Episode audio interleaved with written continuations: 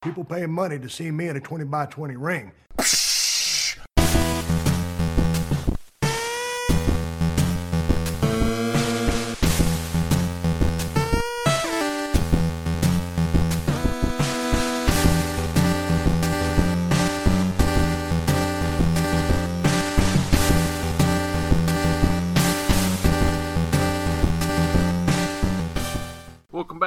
And gentlemen, to another edition of your 20 by 20 Ring Crew. I am your co-host Joe here with Matt. Matt, what's going on, brother? What is going on? I'm I'm having a great day actually. Yeah, we are back for another episode here at Casa de Casa de Matt Classic. How about that? Whatever you want to call it. Whew, episode 109. Here we go. Yeah, man. Happy New Year. Hope Yeah. everyone's having a good first month. So far, so, So good. far, so yeah, good. I can't complain. You know, I, I said I was having a good day. You know, it's always a, a good day when a complete stranger compliments you on your uh, your growing video game collection. I worked really hard on that thing. You know. Yeah, cool. I had some uh, work done in my house, and the guy's just like in awe. Uh, it was he was so much in awe that I had to kind of tell him like get back to work. Yeah, could you get back to work, and sir? uh, don't look at it too hard because now I'm suspicious. but it's always uh, it's always good to be complimented. So um, that's, He's, he's like, my pants always look like this. so hopefully the rest of the year is somewhat like this, and uh, it's been a pretty good month for pro wrestling so far. I know we're kind of in the halfway mark as we record this. There's a lot that's already happened, of course, as it does every early January, which I think we're going to talk about right now. But also uh, a lot to kind of peel apart over the next uh, next couple of weeks, going into I just automatically smelled orange when you said that. well, let's peel away because orange smells really good. You said you wanted to start off with Wrestle Kingdom, yes? Sure, let's do it. All right, Wrestle Kingdom. First year, it took place over two separate nights back to back. Um, Second year, they did, they did it last year too. Did they? It Yeah. Mm-hmm. was two. It was two days last year. Yeah, Well, fuck me and my forty-two-year-old mind. One trick is to tell them stories that don't go anywhere. Like the time I caught the ferry over to Shelbyville. I needed a new heel for my shoe. So I decided to go to Morganville, which is what they call Shelbyville in those days. So I tied an onion to my belt, which was the style at the time. That's all right. I forgive you. Thank you, thank you so much. What the hell? What? Uh, both both cards were absolutely phenomenal, and I know I I've gotten heat for this before, and that's fine. But prove me wrong. Prove me wrong that this is not going to be one of those shows again. Where we're still not talking about it a year later, because guess what? It it, it was that caliber of show all over again. Uh, it just happened to be split over two different nights. Masterful booking. I'd say the probably the the the the only one of the only down spots in the whole two nights was the the Rambo the the the Rumble match, which is not even considered part of the actual show. It's considered pre-show. Okay. So, uh, not that it fucking matters, but Meltzer gave it like less than two stars, and it was just I, like, it was hokey. It, it it was. I'd say it was no hokier than what the Royal Royal Rumble is these days. Ooh, You know what I mean? them are fighting words amongst So, man the marks out there. you know, it had its it had its you know battle royal spots, and you know, of course, that's I, that's what everybody does or uh, everybody is doing. You know what I mean? yeah. So Well, and and that was to determine the. First of all, they they really did call it New Japan Rambo. yeah, it was Rambo. Alrighty then.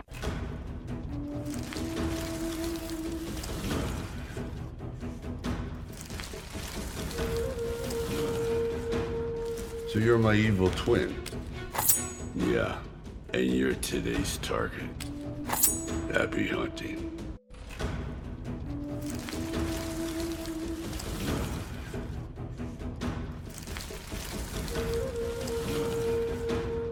You're from Bowie too? No, I'm from Philly. No, kid.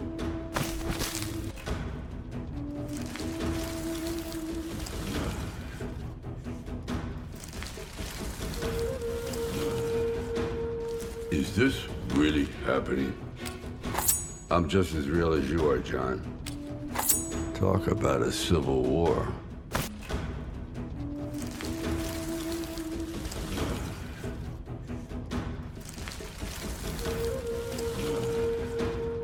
Another me? It can't be. This shit just keeps getting worse.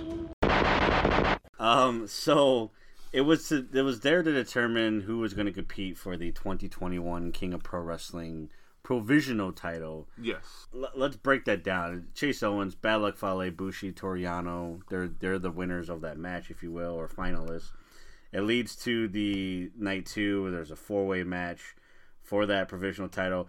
Let's break this down a little bit. Let's talk about that King of Pro Wrestling title because it, it was introduced last year mm-hmm.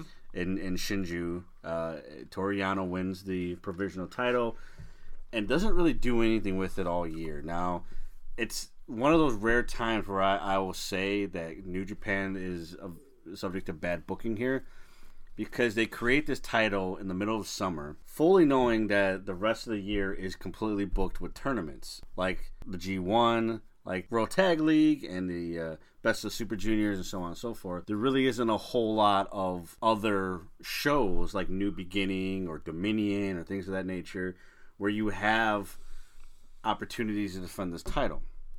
So they get all the way to no- December now, and finally, randomly in one of the Road to Tokyo Dome tour mat- shows, they booked Toru Yano versus Bad Luck Fale in like some body slam match, and Toru Yano wins it, and he is now the King of Pro Wrestling 2020.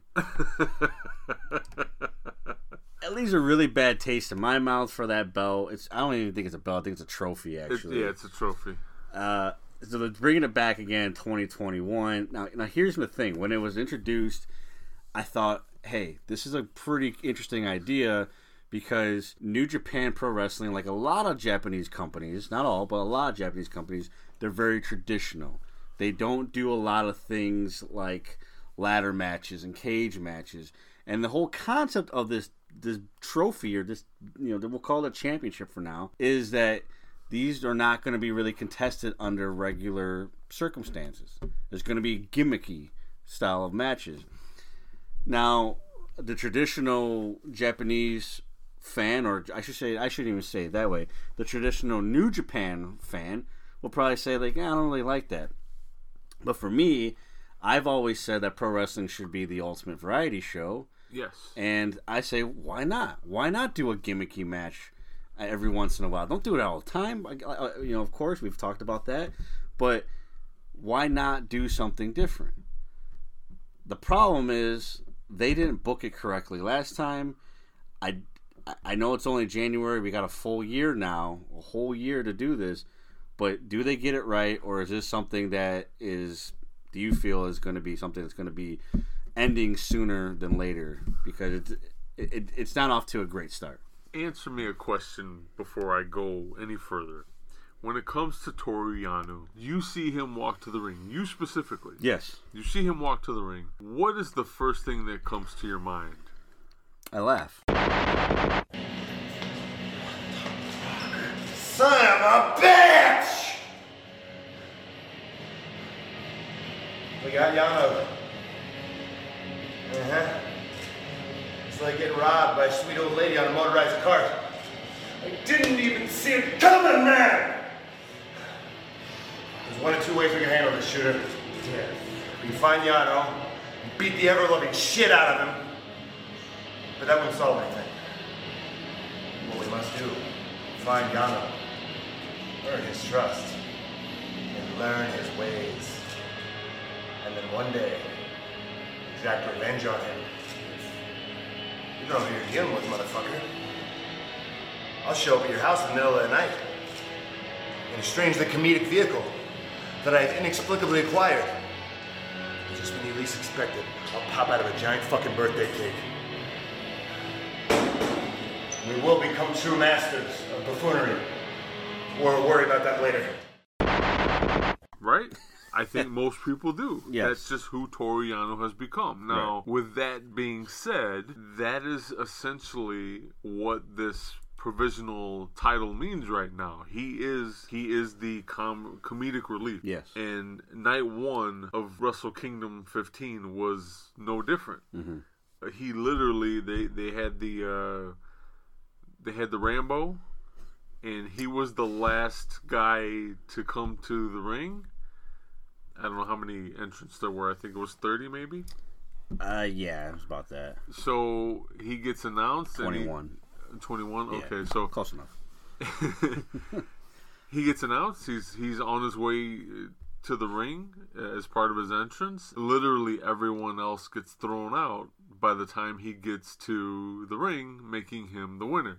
So he didn't even have to wrestle, and it went off without a hitch. Like I, you know, the kid and I popped. We laughed. It worked. You didn't dismiss it, or at least we didn't dismiss it. It was like, oh, that was that was fun, you know. Mm-hmm. But we now, you know, watching Toru Yano do anything, you just you kind of automatically accept that fate for, for that match. You're like, oh, this is gonna be the comedy spot. I'm okay with that. I don't know how you feel. That's what I want to know. Mm-hmm. Are you okay with that? Are you okay with going forward this whole year? As long as Toru Yano has this provisional title, are you okay with this King of Pro Wrestling thing being comedically related? Short answer is no. And uh, I'll, And- I'll, and I'll I- let you and- continue. well, I know I'm saying like that's that's the thing, like yeah. Because you know this was the if I'm not mistaken, I could be wrong. Uh, wasn't this the brainchild of Kazuchika Okada? I, feel, I believe so, yeah. Yeah. So I guess my question would be, how does he feel about the booking? But I don't think we'll ever hear about that. You know, it, it's interesting because it's it's a missed opportunity because much like we saw years ago now with the the ladder match between Omega and and, and Elgin, you know, you have an opportunity to bring those kind of gimmicky matches to a company that doesn't see that ever. And instead, what we're getting is body slam matches with against Big, Bad Luck Fale, and I'm okay with that. Also sprinkled in there because yeah, you're right. It is Toru Yano, but at some my issue here is like, does this become the equivalent to the 24/7 championship, where you have a guy like R-Truth consistently as champion, and it's just a comedic spot over and over and over again? And if that's the case, they can they can scrap this belt right now. For me, I think not having it defended like the 24/7 championship is a plus. Sure, I agree. Okay. Also, I think if they book it to where it, it it suits whoever the provisional champion is at the moment. So for right now, it is going to be comedic and gimmicky because of Toru Yano. Right. And for me, that works Okay. because it's like you never know where you're gonna get now, whether it be a fucking body slam match or like a three on one or, or, or what have you. you it, it's always there's always gonna be something different offered, different in a different different in such a manner that. It's not the 24 7 title where the only real stipulation is hey, guess what? No matter where you're at, if there's a fucking referee, the match can go on and you can lose the title. Mm-hmm. That's always a constant with that title. With this title, there are no constants like that. Right. It literally is just like, hey, we're gonna have this type of match because I want to have this kind of match. Mm-hmm. So you never know what to expect. I love that about this this championship, this trophy, whatever Yeah. you want to call it. What if they did something similar to like the spin a wheel, make a deal type thing? I'd be okay with it as long as it gets booked correctly. Sure. You know. But I look forward to say Toru Yano drops this championship onto somebody else. Mm-hmm. I look forward to whoever has it next, them booking it very specifically for that wrestler. Right. You know, so say Bad Luck Fale wins it. Whatever match is going to suit him. Maybe it's you know he goes up against all big guys. Like I'm I'm willing to go through that mm-hmm. that journey, only because it's New Japan, and they have a good track record with their booking, for the most part. Yeah. I, again, for me, I, I put a lot of faith in New Japan. I have for for many years now. My issue is going to consistently be: Will they do the right thing? In my opinion, and again, I guess I'm only speaking on behalf of myself here, because I don't I don't disagree with my partner. I do not disagree with him on this sense. But I also know that the type of guy that Toru Yano is, it's unfortunate to an extent because I said so many times, Toru Yano can fucking go. We said that in the G1 Yeah. so many times. Don't sleep on his talent. He's an extremely talented wrestler. I understand he's getting older now, and or he is older now, and, and you know he's his heyday is kind of come and gone, and he he does rely on a lot of comedic style. But I would still even even with if you're gonna sprinkle if you're giving me a lot of these you know funny matches, that's fine. Even if I get sprinkled in a no holds barred or a falls count anywhere or something of that nature, I'd be happy with that. I think what it is is you're craving the clever Toru Yano. Yes. You know. Am I wrong for that though? No, no, and, and that's what I'm saying. Like that puts him in a different class because most of the time you do get those comedic wrestlers, and that's all they can do. Mm-hmm. And you know we've we've both seen Toru Yano over the years, and guess what? That is his his stick. If he if he has a stick, it is definitely being a clever wrestler, mm-hmm. and they've been able to book him that way. Yeah. and it not necessarily be comedic, but it gets over with the fans. Right. So I'm all for that. I'm all for seeing a more clever approach to his reign as this provisional king of pro wrestling. and to continue on and taking Toru Yano out of the picture, not for the sake that he, not not for any other reason other than the fact that let's not put a name on it right now. Okay. King of Pro Wrestling. It's kind of a bold name to name a championship belt, Yes. especially in that company. Toru Yano is the 2020 King of Pro Wrestling champion. It doesn't mean anything at this point. This year is the first year that they're able to crown a. Keep in mind, you're you're a provisional champion until the year's over. Okay. That's how the rules work for this title. You're not actually the king of pro wrestling. You're the provisional king of pro wrestling a- until the year is over. So Toru Yano again is the 2020 king of pro wrestling and currently the 2021 provisional king of pro wrestling. So for me, let's up the ante here. I don't know. I'm not saying give them a fucking championship match at Wrestle Kingdom or anything like that because that's the point of the G1. But shouldn't being called king of pro wrestling for a whole year's worth or that year's winner shouldn't that mean you get some kind of award other than a trophy? Because every other trophy they do in New Japan grants you some kind of award, a championship match. For whatever reason, I I didn't look at it like that. I've always looked at it as this is the king of pro wrestling. This provisional championship is meant for you to showcase why you're so versatile, why you're supposed to be the king of pro wrestling. For me, no. No. No.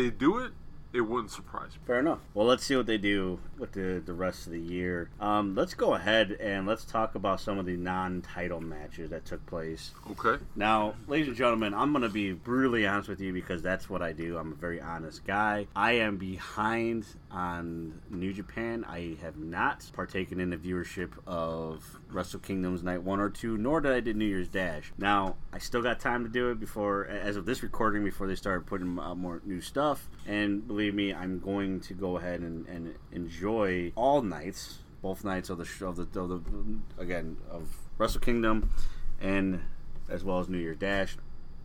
Joe, before the uh, before we started recording, told me that uh, he he said the hell with sleep. I'm watching New Japan.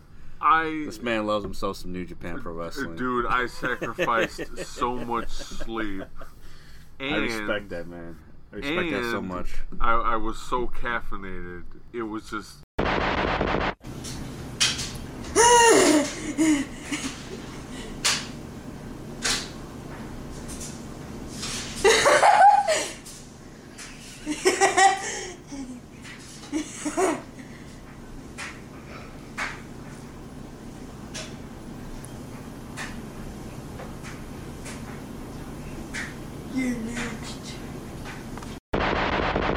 But you know what? I like I just told Matt before we started recording. It both nights, it was worth it. It was absolutely worth it. I worked third shift for my for my nine to five gig, so I would you know I, obviously I'd come home and anybody who knows me in in any instance, like I I rarely sleep as it is, but you know my four to six hours a night definitely got dwindled down even less. If if you can even Sure, yeah. comprehend but it was worth it. I, I had a blast. I, I like I said, both nights seeing me were were fucking great. So non-title, here we go. Non-title matches here. Um, and by the way, if, if you're like me, this is a perfect time to remind everybody out there that if you're like me and you haven't watched yet, it's never too late. 20x20crew.com slash podcast slash NJPW. You're going to get 30 days. You use that link. Sign up. 30 days, absolutely free. You can watch Wrestle Kingdom from now and all the way to the very beginning of time when it started yeah, for free within that 30 days. I'm telling you right now, it's it's it's the best 30 days that you're gonna have watching pro wrestling. New Japan, it is th- th- everything is is English friendly, so I don't want to hear any excuses that we can't. I can't. I don't understand Japanese, man. I don't understand any of the languages. I guess what I don't either, and I enjoy it very much. Their website is it's not even Google translation. It's their actual website is completely translated in English if that's what you need. No excuses. Sign up. 30 days for free. Again, it's 20x20crew.com slash podcast slash NJPW. And finally, finally find out what the hell me and Joe are always so giddy about every time we talk about this company. Because absolutely. if you claim, if you even claim you re- even remotely like wrestling, this is what you need to be watching. Bar none. Absolutely. Yeah, hell yeah. back to what we were talking about non-title matches night one we got tanahashi versus great O'Khan great O'Khan is a guy that's uh, is back from uh, Excursion. excursion, Uh, uh, tomoyuki oka i had to look up his name because i forgot what his name was but uh, he is back he created this character I called- love it, dude. created this character called Great O'Khan. Uh, he started it in uh, Revolution Pro Wrestling, based out in England. He is back here in New Japan, 42 and 0 42 and 0. in Rev Pro. and he took on the Ace.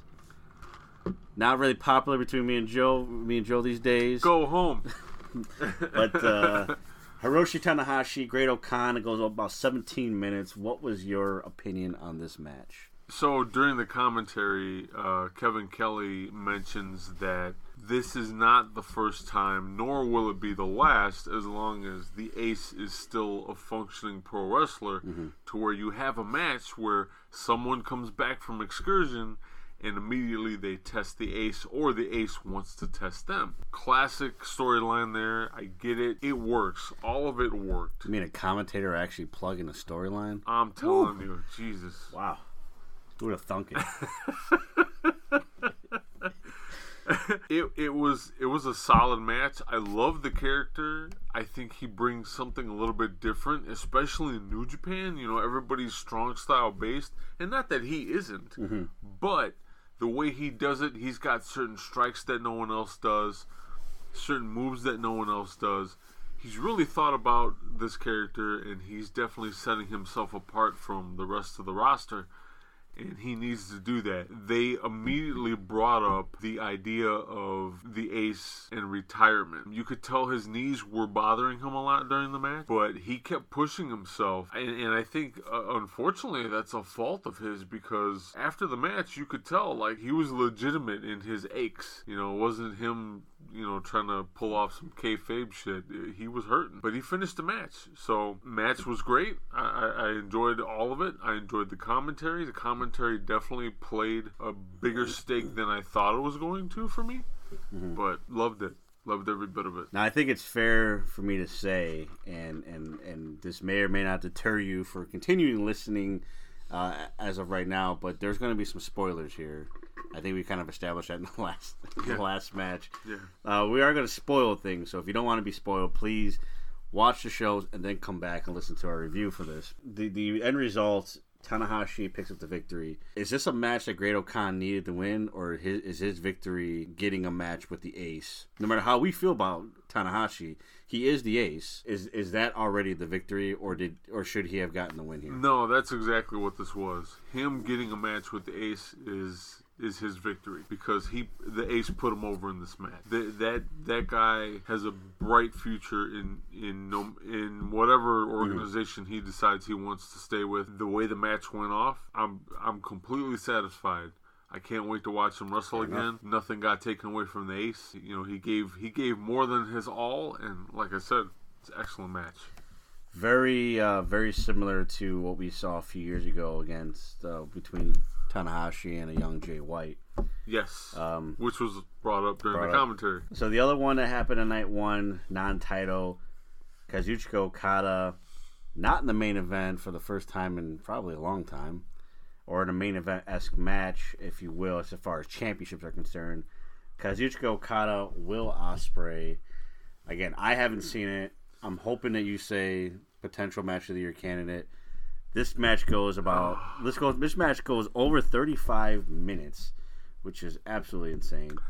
So they booked it as a special attraction match. Yes, yeah. It it was every every bit of the word special. A match of the year, it's definitely in contention. Absolutely. Fair enough, man. That's what I wanted to hear. Um, 35 minutes, it blew by. I mean, you've you've. I mean, sincerely, like Yeah. you and I have sat through matches that were longer than that, and we're like, "Fuck, when is it going to end?" Mm-hmm. Not this match.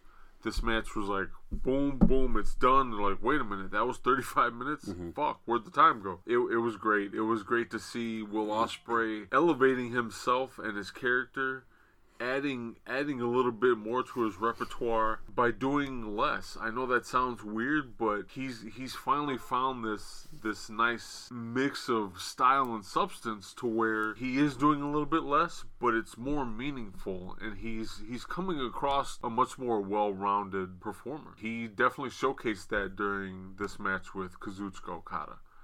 So yes, absolutely. For me anyway, definitely going to be on that match of the year contenders list. I that's one of those things, one of those matches that's you know I've I've almost considered just like trying to find it online, even though I, I can I have the streaming service, of course, but it's one of those matches that when I first saw it being booked, I just I immediately I mean you talk about the goosebumps because that right there. And again, I'm and I'm- so glad that New Japan didn't force some kind of fucking title in it because they did that a few times last year, where it's like we got to give somebody a belt because we got to make this a championship match. There's no need for it. There was never a need for it. I mean, the storylines purposes, you got Okada, the leader of Chaos. You got Will Ospreay, who turned heel back in October, left Chaos in the way that he did it. You know, he's also in another group called the Empire, which I think is now called United Empire, I'm not mistaken. I believe so, yeah. But you know, which is he's formed with Great O'Khan and Jeff Cobb as well as uh, Bea Priestley. It's just it's one of those again special attraction grudge matches. Um, you know, Will Ospreay. Uh, Okada's always has always been you know he's kind of like Mr. Wrestle Kingdom at this point, which is great because he's he's put on some of the best matches that that company has seen at that particular event. Will Ospreay the last few years went from being great to just being so goddamn good. I don't. I mean, there's just I don't. Where do you go? Where do you go from here as far as superstardom goes? And He'll show you in this match. and I'm just I'm I'm so excited. And uh, I, I, Okada picks up the victory. 35 minutes 41 seconds and i'm telling you right now i don't i don't feel like that's long enough and i haven't even watched the fucking match yet moving moving along here there was uh actually there wasn't many title matches in night one in particular No, no, no. but we did have uh, some essentially number one contendership type style of matches, including uh, Kenta defending the right to challenge for the uh, United States Championship against Satoshi Kojima. I, I don't know. I don't remember this match even being booked. I don't know if this was like a last minute kind of thing. no, you know what? You know what it was? It was it was Kenta versus someone else, and then something happened to where the spot needed to be filled, and so Kojima stepped up and Okay. took the spot. Fair enough. Again, this was one of those matches. Not that I, I expect a whole lot from Kojima, because, you know, he's up there, but he really stepped it up. It wasn't just his, like, run of the mill performance that you would see during a tag match or something of that nature Yeah. he brought it, man. He brought it against Kenta. Kenta Kenta brought it right back. For me, this was like like one of those hidden gem matches during the night because I didn't expect too much from it. Mm. I knew it wasn't going to be a bad match, but they definitely impressed. Was it Kojima very much in his early MLW days? Yes, 'Cause- absolutely. That's exactly what that was. That's I mean, oh my god, guys. Seriously, check out check out MLW Underground on Fusion. They're releasing all the old episodes from I believe it was 2003, maybe 2002. Yeah, and no, like I want to say it was 03. Oh, three. I mean, and Kojima being their champ at the time, holy shit. There's some there's there's some amazing matches on there. and I'm so glad that they're releasing it. I think they're doing it every week until every episode's releasing on YouTube. He's in great shape for his age, and he, dude, he went. He went against Kenta, and like I said, It's no easy task. and no, I know, I know, and then fucking like I said, Kenta, he fucking brought it. He was like, "Fuck this! You think I'm just gonna just give up? Fuck that!" So no surprise here. Kojima doesn't win, but Kent, Kent, Kenta wins. He's the number one contender. This is the night Moxley appears, right? Yes. So Moxley appears. Are we finally going to get this match? If if so, is it going to be anytime soon, or are we going to wait and see for a while? Moxley appeared on the screen, and he appeared in a United States New Japan Pro Wrestling dojo, which means he has direct access to Kenta because Kenta's been wrestling there. So, yes, we are going to see this match. Don't know if it has a date yet, but it seems to be looming much more closer than it has been in previous months. Um, especially now that Moxley is no longer AEW World Champ, I could see it definitely happening sooner than later. I think that was part of the issue. And and to to throw a little kayfabe in there, uh, fucking. You know, his wife's pregnant now, so I would assume this gets done sooner than soon, so that he can focus on having time uh, with her during the pregnancy. you know? Yeah. So Well, there you have it. Hopefully, it happens soon. I mean, I don't think it's any any surprise that Moxley's probably going to drop that belt to Kenta. More than likely, they've they've thrown surprises at me before. We'll see, Right. but I think it's a, a kind of a clear cut, you know, thing here. And I want to say one thing before we go to the next match. Yes, yes. There, I had a discussion with a fan of the show about Kenta and how they just they they don't get Kenta. And all I will say is this: Kenta's like a slow burn. If you let him work his style of match, which this match was, you get to see the exact heel that he's he is and and how he's supposed to be a heel he has he puts his own spin on it. He's he's not necessarily the most exciting guy. When he gets to work his style of match as a heel and strong style, fucking forget about it. You're looking at Kenta extraordinaire, and that's what this match was. Kojima definitely helped him do that, and again, kudos to both of those guys working very synergistically during this match. It, it definitely lended a lot to the match. I'm gonna break. I'm gonna piggyback on what you said. And one thing that I do in my studying of, of IT, one thing that I've always done in IT, is I take technical terms and I break it down to that essentially layman's terms. Okay. So I want to break it down for WWE marks out there, and bear with me here because you're gonna you might scoff what I'm about to say at first. so bear with me because it, it does have a point. Kenta, I you look at somebody like like Randy Orton, Okay. and, and his character, what he's supposed to be. Randy Orton is a guy that picks you apart, that fucks with your your head. His character is, you know, he's this manipulative wrestler that is there to just tear apart a body part or whatever it is, and just get in your head. Right? That's what Randy Orton is. Yeah. Randy Orton doesn't do that. At least not I don't see that. I don't I don't see what they're fucking talking about. Kenta, non-character like, does that in his wrestling and he always has. That's one thing that I've always loved about Kenta is that even when he's not being vicious, he is picking apart somebody in ways that even sometimes even the commentators miss. And it's it's fucking crazy.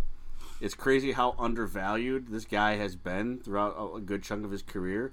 I think some of his best moments here in the United States, especially, was definitely Ring of Honor because that was a crowd and a wrestling like staff, if you will, roster, I should say, that actually could work with him in that sense because you do need you do need some selling as well because obviously again we're talking kayfabe here, but Kenta is one of those guys that picks apart guys in ways that you won't see throughout the rest of the night. Uh, here's the difference between Randy Orton and Kenta. Here we There's, go. there's many differences, Uh, but Well, here we go. I get what you're saying, Mm-hmm. and, and this is the difference. Randy Orton is is supposed to be that same persona, right? yeah, right, right. But Mm-hmm. he only is to a lot of people who watch him because their commentary team is telling you so, not because of the shit he does in the ring. Right. He's not doing his job if he's supposed to be that character. Mm-hmm. Kenta, on the other hand, does that shit in the ring and then some. And then he does it to the point where the commentators have no choice but to mention what he's doing, which just further puts him over. Right. I, I wholeheartedly agree with that. I, again, too, is another one of those guys that Sorry, folks, that's just the way it is, man. It, it, it is. He's one of those guys that you really, you really need to appreciate him while he's still actively wrestling full time because he's one of those guys that when his career's over, you're gonna look back at all of his matches and you're like, God damn, this guy was one of the best. Do you know where Randy Orton up uh, one ups Kenta as far as this battle goes? Let's hear it. Social media. Okay.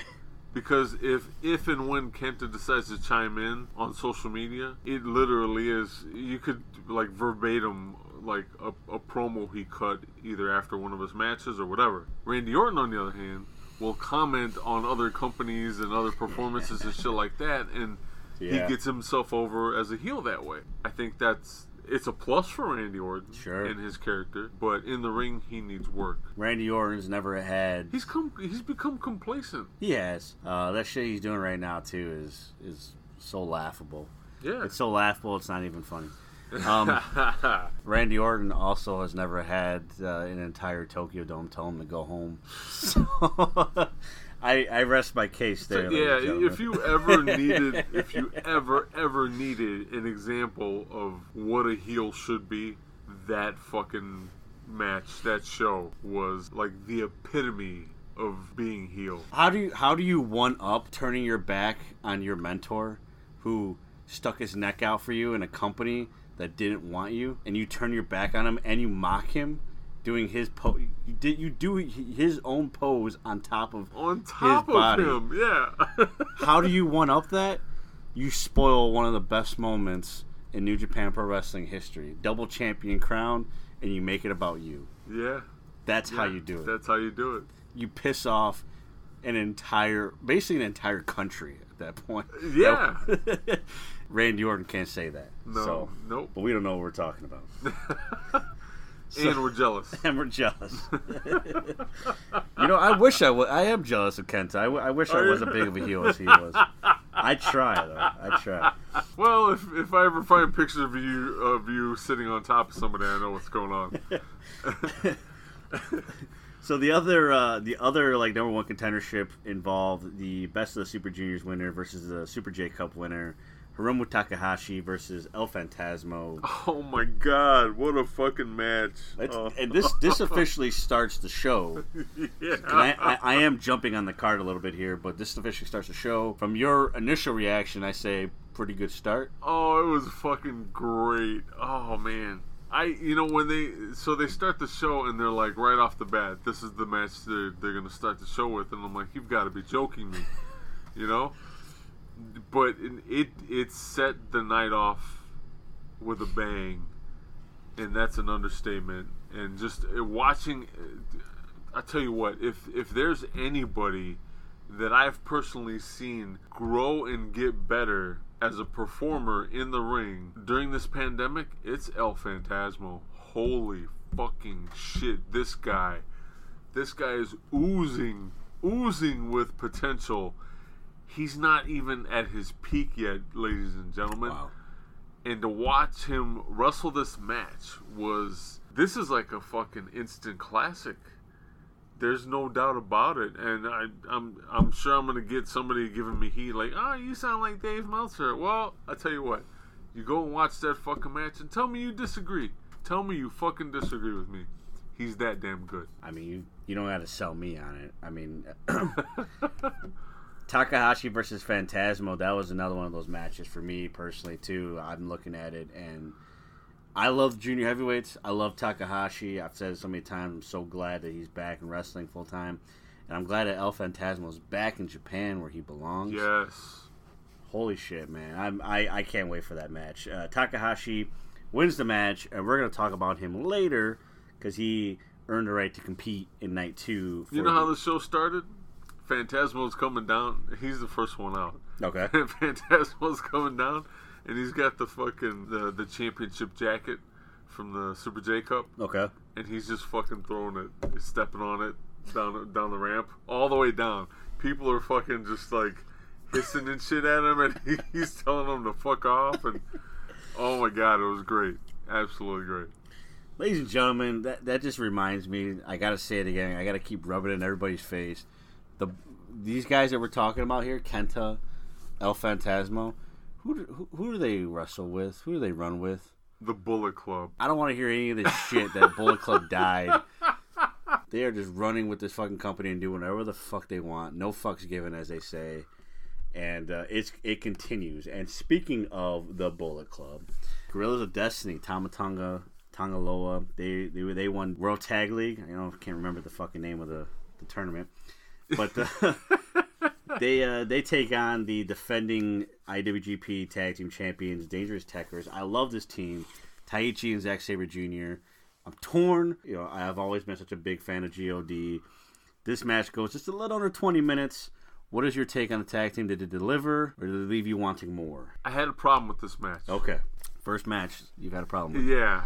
So and and it, it, it, nothing against the the performers. They were great.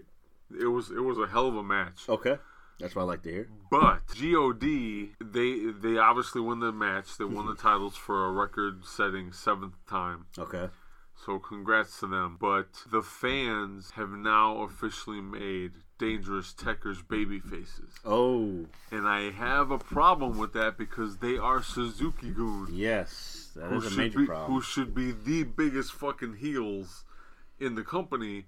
So I don't know how this is gonna work now. But during that match, clearly God were were the heels. I thought it was gonna go the opposite way, but that's not what happened. That's my issue with this match. But it was it was a phenomenal match. They could have went longer.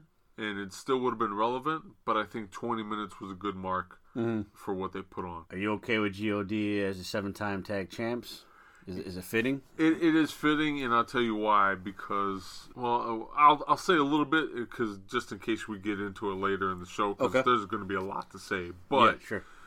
I think it's uh, fitting for them because of what's going on with the Bullet Club and other companies. That's a good. That's a good place to leave it. Uh, we'll jump. We'll jump right to the main event of the night. Kota Ibushi challenges Tetsuya Naito for the IWGP Intercontinental Heavyweight Championship. The second longest match of the night, 31 minutes 18 seconds. New champion Kota Ibushi. What was your take on Ibushi versus Naito? I was shocked. I, I was shocked. I was so sure Naito was going to win that title, and they fooled me again. They fucking fooled me. I was I was hooked. I was hooked immediately. Definitely, again, one of those match of the year contenders. You know, I, I hate this. I hate to sound like a fucking broken record, but We do this every year, though. yeah, It, it's fine because we, we say this every single year. I'm gonna I'm gonna say this because a lot of people, we- you know, will say the words match of the year, and people are like, "Oh, it wasn't that great." You have to understand, folks. When I say match of the year, when Matt says match of the year, it isn't just the in-ring performance. It's the commentating. It's the way the fans respond. Mm-hmm. It's it's the entire experience of a wrestling match. That's for us. That's what a match of the year contender should be. It has to have all of those things present for it to be considered. And this match was one of those matches. You had that story that culminated for that long period of time. Now it's finally coming to fruition. Who gets the the title? Who has to go on and take on Jay White the next night without having 24 hours rest? You know, all that got built into this match. They did not disappoint. To see Ibushi level up and and really step up to the plate, it elevated the match. It elevated him. Naito helped him do that it was it was phenomenal, man. I, I can't speak highly enough about this man. Brilliant, absolutely brilliant. And I'm I'm disheartened, man. I really wanted to see Naito keep that fucking title. I really did because I was so looking forward to a Los Ingobernables versus Bullet Club main event, Wrestle Kingdom. Uh, Yeah. For me, that would you know that's a whole other storyline that I still want to see. And again, that's kudos to New Japan booking because that is that is fantasy booking Yes. that hasn't happened yet that that really could potentially happen whereas other companies who will rename nameless right now just ditch storylines here there and everywhere Right. so Kota Ibushi though is is the champ, double champion. First time ever heavyweight champion for him. Obviously, it's a big deal. Is he ready for this? So at the end of the match, Mm-hmm. he was he was so out of it. It was almost like he had an out of body experience. Like he did not know where the fuck he was. So they counted the three, and he it was like he didn't he didn't acknowledge. And the referee's telling him like, "Hey, you won, you won, get up." And he's just like he was in awe, he was stunned. And then for a minute there, you're thinking like, "Well, shit, did."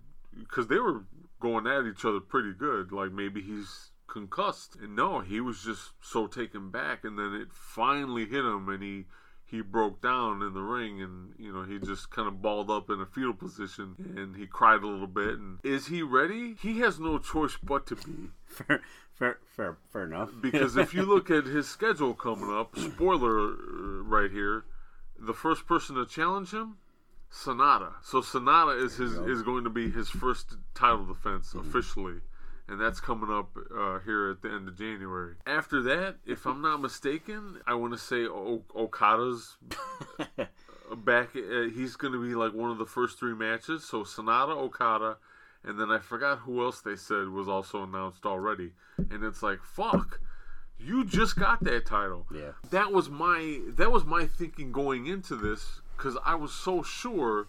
Naito was gonna win, so then when Ibushi wins, I'm like, he's only got he's got less than 24 hours to keep this fucking title, and then Jay White's taking it. And boy, how I was wrong! I was so sure. As immaculate as his performance was, and how he stepped it up, I I just thought Jay White had his number. I mm-hmm. really did. I thought I was like, man, he's not that experienced in in being a heavyweight champ, and it's gonna cost him, and he'll lose it 24 hours later. Boy, was I wrong in a good way. so you know, New Japan's one of those companies that, for me, one thing that happens a lot in pro wrestling when you watch watch a lot, you kind of see things that you've seen before. Oh, sure, You yeah. know, it happens. oh yeah. It happens a lot. Um, that's just being an experienced wrestling fan. You watch it a lot. So Kota Ibushi wins the G1 last year. Doesn't walk out with any belts last year. Wins the G1. I should say 2019. Doesn't win. Yes. Doesn't win any belts in 2020 for Wrestle Kingdom. Wins the G1 last year officially. You know. 2020, two years in a row G1 winner. For me, going in there, as much as I wanted to agree with you, I just that wrestling fan of me is like they're not going to have him win it twice and goose egg.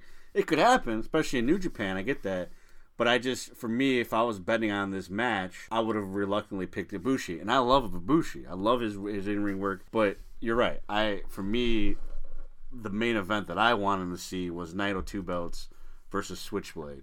Yeah, I wanted to see that match. so did I. And I and, and I say that with not with all the love and respect to Kota Ibushi. I cannot congratulate the man enough because I mean that's as Kenny Omega said. That's the reason why he stayed. He that was his goal. And, and see, that's that's the difference with between New Japan and and other companies. There is that there still is that potential for us to see that big name match, and when we get there, it will be a big name Yeah. match. It'll have that big fight feel. And that's what a lot of matches and companies they don't have anymore. You know, you look at WrestleMania, I can't remember the last time I felt that way about a WrestleMania.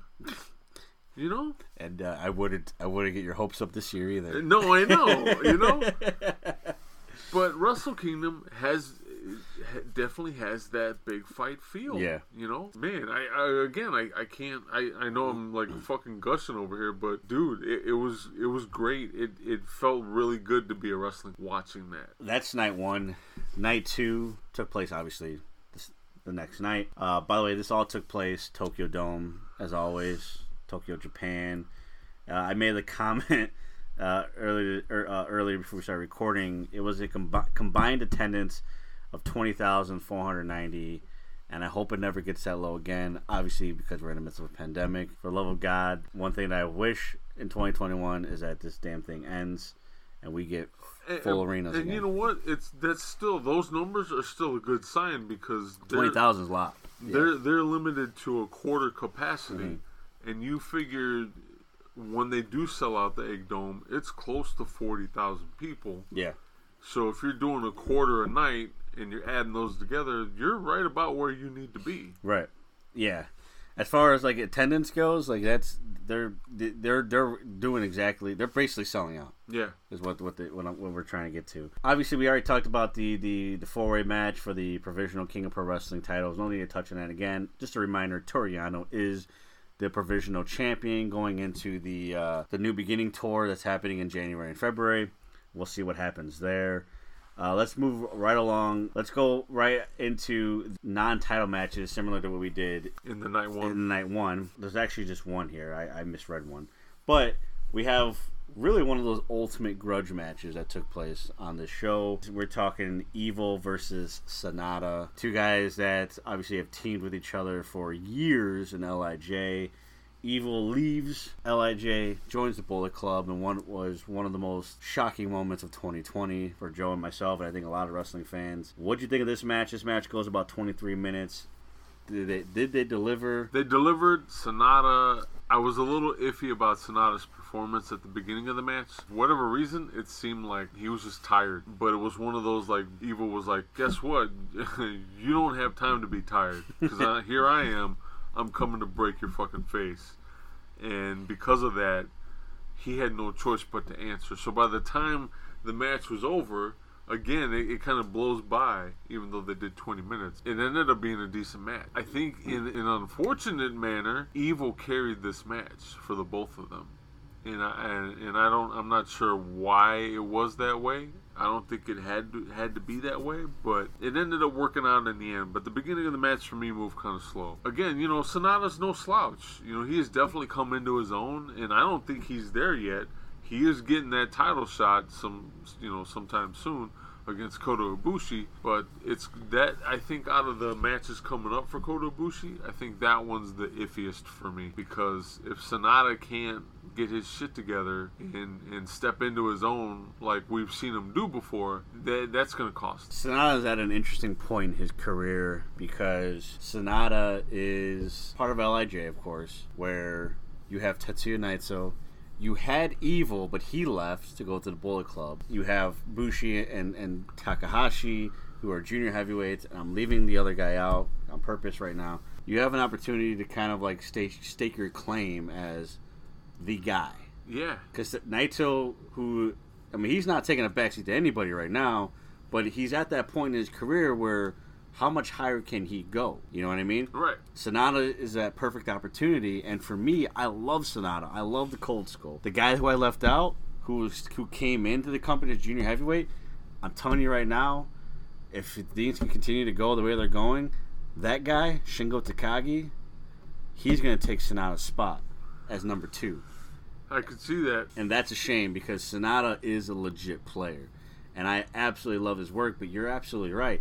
I haven't seen this match, as I said, but I've seen it in past matches where I'm just like, dude, what is going on with him? Yeah, yep. Because he's a lot better than this.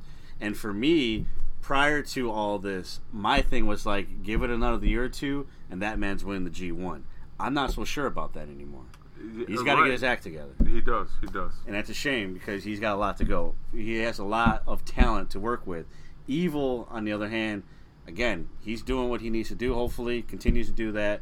And what I love about this Bullet Club that we have right now, we've talked about Evil, we talked about Kenta, we're going to talk about Jay White. They said it so many times in the past. There's no leader of the Bullet Club, and this version of the Bullet Club is that everybody at any point could be top dog, and we've seen that. And I love that, and I hope they continue with that. Uh, moving right along here, let's talk the the tag team match, the only tag team match of the night, at least that was on the, the main show. El Desperado and Yoshinobu Kanemaru defending the uh, junior heavyweight tag team titles against Ryusuke Taguchi and Master Wato, who apparently call themselves one or eight. Yes.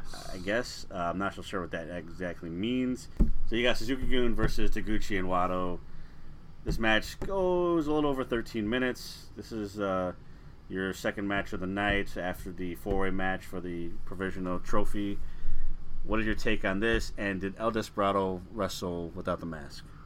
No, he wrestled masked. Okay. Pretty much, uh, fucking no sold him being demasked. you know, Fair enough. Never happened. Huh? uh, I tell you what, I was I was really hoping for Taguchi and Master Wato to have a little more chemistry. Okay. But I think unfortunately Master Wato is just not there yet. You know, he's still young. He's Yeah. you know he's he's he's still fairly new off of excursion and being uh, amidst this pandemic. You know, ha- hasn't helped everybody, and, and I think he's one of those talents that he still has a lot of room to grow, even though he's he's found his his persona. So I'm looking forward. You know, he's got definitely got a bright future, but that definitely was not their night. And the match, the match was just okay because of that. You know what it was like? It was like watching two guys just be put in the ring together. Like here, you guys go go fight these guys, and the other guys are like team fucking supreme, well-oiled machine. They've been here before. Yeah. Oh, yeah. And they were, you know, it was funny because the commentators were putting over the Suzuki Gun team because normally he'll bring a full bottle of whiskey, Yeah. and it was half. He's like, well, maybe he didn't. He thought he didn't need the whole bottle because it's it's Taguchi and, and uh, Master Wato, and and they didn't, or Yeah. he didn't, you know. So So Suzuki Gun, they're still champs. Let's talk about the, the, the junior heavyweight tag team division here because it seems that the past few years we've kind of had the same tag team Suzuki Gun, and I'm, by that I mean Desperado and, and Kanemaru, and Roppongi 3K.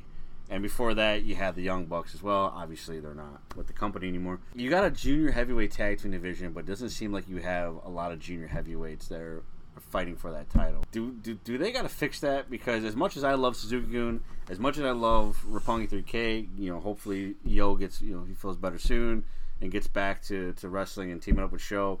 Assuming that they don't break them up at this point, I mean, can they even afford to break them up? Because I mean, there's really not a lot of competition in that division. Is this a title that is in danger at this case, or do they need to start recruiting or start booking tag teams more for that division? Yes, yes to all of that.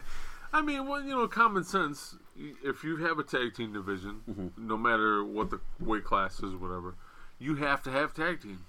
Yeah. It's it's as you know simple as that. Even the WWE marks sitting there like, yes, yes, that's what needs to go on.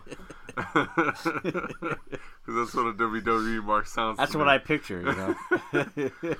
But yeah, no, you have to have tag teams. If you don't have tag teams, if you don't have viable tag teams, it's going to show. yeah. It's as simple as that. So, luckily for New Japan, they're not owned by someone who hates tag team, but still wants to have tag team divisions. So they have that going for them. Hopefully, here's my thing, and I'll, I'll say it really quickly, and I'll leave it at that because I'm not going to go into it. But hopefully, they do business with other companies soon to get their tag teams linked to them. Yeah. There you go. I, I have a feeling before before we hit end, we're gonna we're gonna talk about this a little bit more. Yeah. Oh yeah. Uh, a few more matches here on, on, on this card on or on the show. We talked about Shingo Takagi. He is the current never openweight champion. Going into the show, night two of Wrestle Kingdom, of course, he defended against the third member of the Empire or United Empire, not the Carpet Guys. And that- Pe- people from Chicago know what I'm talking about. Five eight eight. Oh boy. Shingo, Shingo Takagi defends the never, never openweight championship against Jeff Cobb. This match goes about a little over 21 minutes. Uh, Takagi versus Cobb. Did, did was this the slugfest that I hoped that it was? Jesus Christ. Take that as a yes. You know, Cobb's what over three hundred pounds. If he's not, he's pushing upper 200s. Okay, He's a for big sure. boy, yeah. And then you've got Takagi, who's not far behind him. Yeah, he's he's solid muscle too. Not that Cobb's a slouch or anything. Right. So yes, complete slugfest. That's what I wanted to hear. I'm glad it went the amount of time that it did because they were pretty much gassed by the end of the match. Kind of to be expected. You know, two big guys. You know, you're you got you got them Death Valley drivers to each other and shit, and they're picking each other up. Like Yeah. I don't know about you. When's the last time you picked up someone your size or bigger? You know what I'm saying? Like fuck, and you're gonna do that for like 15 to 20 Yeah. minutes? Yeah. Like you're, you're gonna be fucking tired. It's it's weird to me though because I actually had uh, a little bit of a comparison to go by when it came to like big man matches. Uh, recently, I I was doing research for an upcoming episode, and I was watching Big Van Vader versus Stan Hansen. And you want to talk about two big motherfuckers going at it? For that to happen, and those two guys pull that off, even if it was for I, I can't remember. I think that was like close to the 13 minute mark between Vader and Hansen Okay. you you know anybody in their right mind like these two guys are fucking massive. They don't have that stamina or they shouldn't have that stamina but they did. It was kind of the same thing with these two guys although Hansen and Vader pulled it off better in my opinion. But I think it it's just because of uh, experience you know? They've they've been doing it longer and much more frequently especially against each other. So that's all I can say. It was a good match and and Cobb is one strong motherfucker. So is Shingo Takagi, Kagi's but surprised. Yeah. but uh, good lord, I mean, yeah, if if if you're looking for a big man fight, you fucking got it. You got it big. Man, I'm telling you what, man, my, my blood is boiling in all the right ways to, to finally sit down and fucking watch this. Takagi is the never open weight champion. Still, he wins. He he retains the title. What's 2021 going to be for for Takagi? I mean, is this going to be the year that he, you know, does he win the New Japan Cup? Is this going to be the year that he wins G1, or is he going to just be? Is he is he right where he needs to be at never open weight champion? You know what I think? I think he could do any of those things, but I think because of the way things are going with the company, mm-hmm. I think he is right where he needs to be.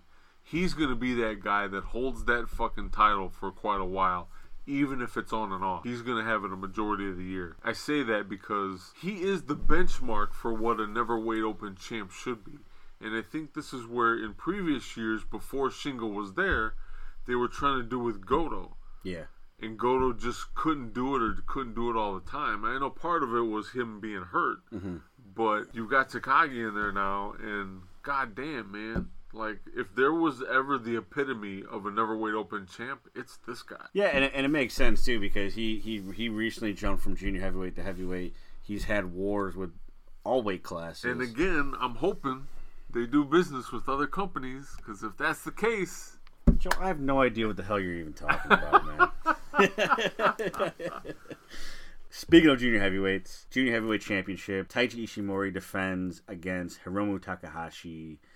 This match goes a little over about 28, five and a half minutes, a little, little over that mark. Takahashi takes the title. What'd you think of the match? I thought it was dead. I really thought it was dead. There was a spot where the Bone Soldier came off the top rope. If I'm not mistaken, he did a he was he either did a frog splash or a 450 onto the arm of of the time bomb, and uh, he was already wrestling with a, a broken hand. You talking about Takahashi? Yes. Okay. So like periodically during the match, like he would go to hard chop the Bone Soldier, and like he'd do it, but he'd immediately fucking regret it. And so throughout the match, he was wrestling hurt, and when he hit that fucking splash onto his arm, the the fucking scream he let out was like blood curdling. I really thought they were going to call a match after that, and they didn't. But it was that kind of a match, and for him to come back and win it again, it was one of those performances reminiscent of the Ace during the first night, mm-hmm. where he pushed himself. You could tell he was pushing himself just to get through the match. It made for a little more depth to the match, which for me it was a good thing. I really enjoyed the performance. Hell of a match. Again, the commentators sold it about how Bone Soldier was pissed off because, you know, here's the time bomb getting all the publicity and shit and you know, he's not champ and Yeah. so all that shit went on, and it, it worked out. It worked out well. It was uh, they definitely made it worthy of the spot they were given in the card. second to last. And uh, I, you bring up an interesting point that I kind of I've, I've, I've talked about in the past. It kind of just reminded me, so I'm gonna talk about it with you right here. You talk about strong style and what that means, but I think what and a lot of us know what that kind of means as far as wrestling style now. But I, I think a lot of it goes hand in hand to with is what you've talked about with Tanahashi. We talked about now with, Taka, with Takahashi is that when guys get hurt in the United States, it's not just one particular company I'm going to pick on, Okay.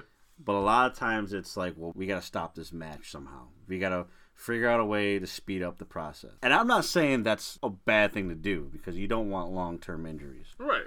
So I get that. I'm not shitting on anybody. I'm not shitting on the American style. But it seems to be that that Japanese strong style approach is I don't give a fuck if I'm hurt. If I can move, I'm doing the match, and we're doing it the way that we plan. Yeah, that's the first statement. And and, and as far as the the overall gist of, of, of strong style and, and, and that mentality, is this a good thing for wrestling? Because again, it's it leads to good spots. I get that, but aren't you just playing with some really really fucking hot fire here? Wrestling hurt in, in that sense to that level. You are. You, really are. And you know what kills me? You've got a, a, lot of the old schoolers, especially the very vocal ones like Jim Cornette these days, where he'll tell you, you're doing too much. Mm-hmm. And I, I totally get that point of view. Why have to do something if it doesn't necessarily mean anything just to do it? I totally get that. Work smart, not hard. Mm-hmm.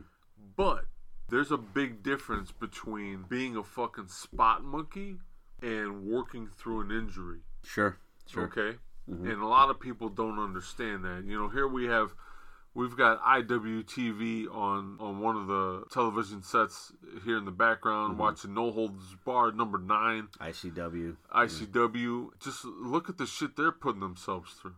It's yeah. I mean, Jim Cornette would have a fucking aneurysm if he watched this, you know? I'm, I'm having an aneurysm. I, I mean, we, we've seen we've seen too much in this one match alone. It's just, it's getting it's going too far. But even but if you look at a match like this, look at that one, two, three. I'm sure he's gonna do The you know entire box. uh, an entire box of the long light bulbs. He's beating on them. You go through something like that, and you're like, why the fuck are these guys doing it? And they could easily get hurt.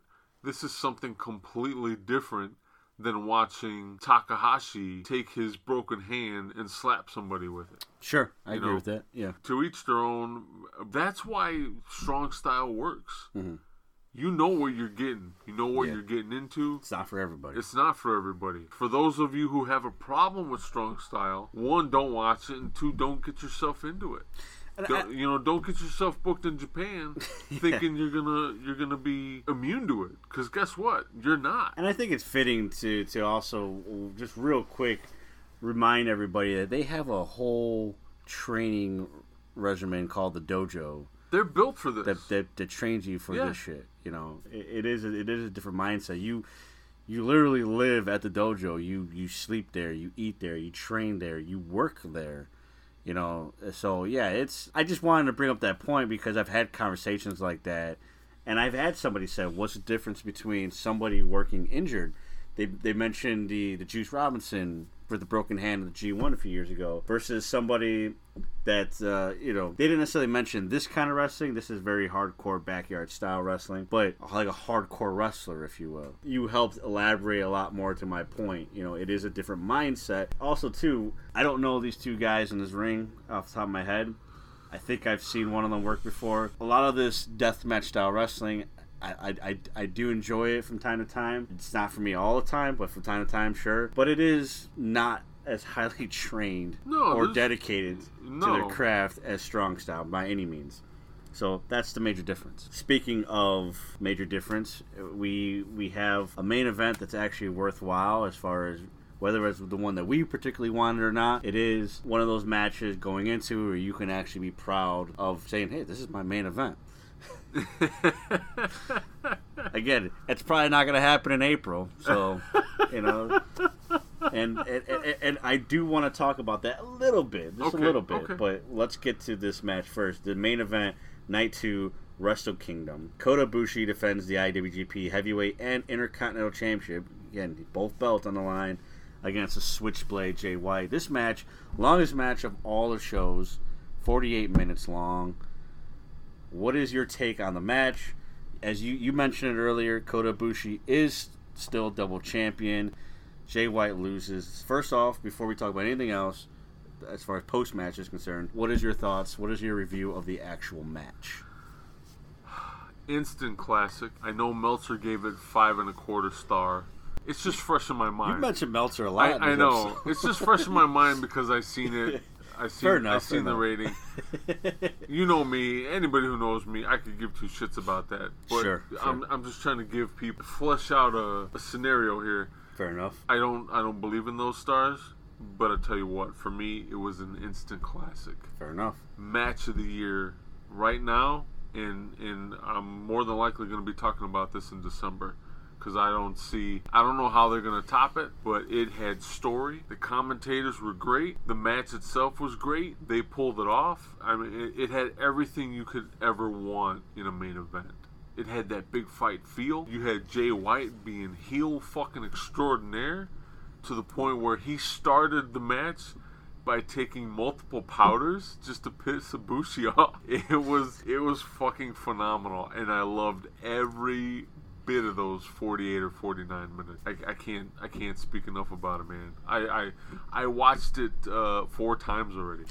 Jesus Christ. So yeah, I I. I think it's fair to say that we're going to be talking about this in December. Obviously, something that I need to watch, something that I look forward very much to watching. Kota Ibushi again is double champion.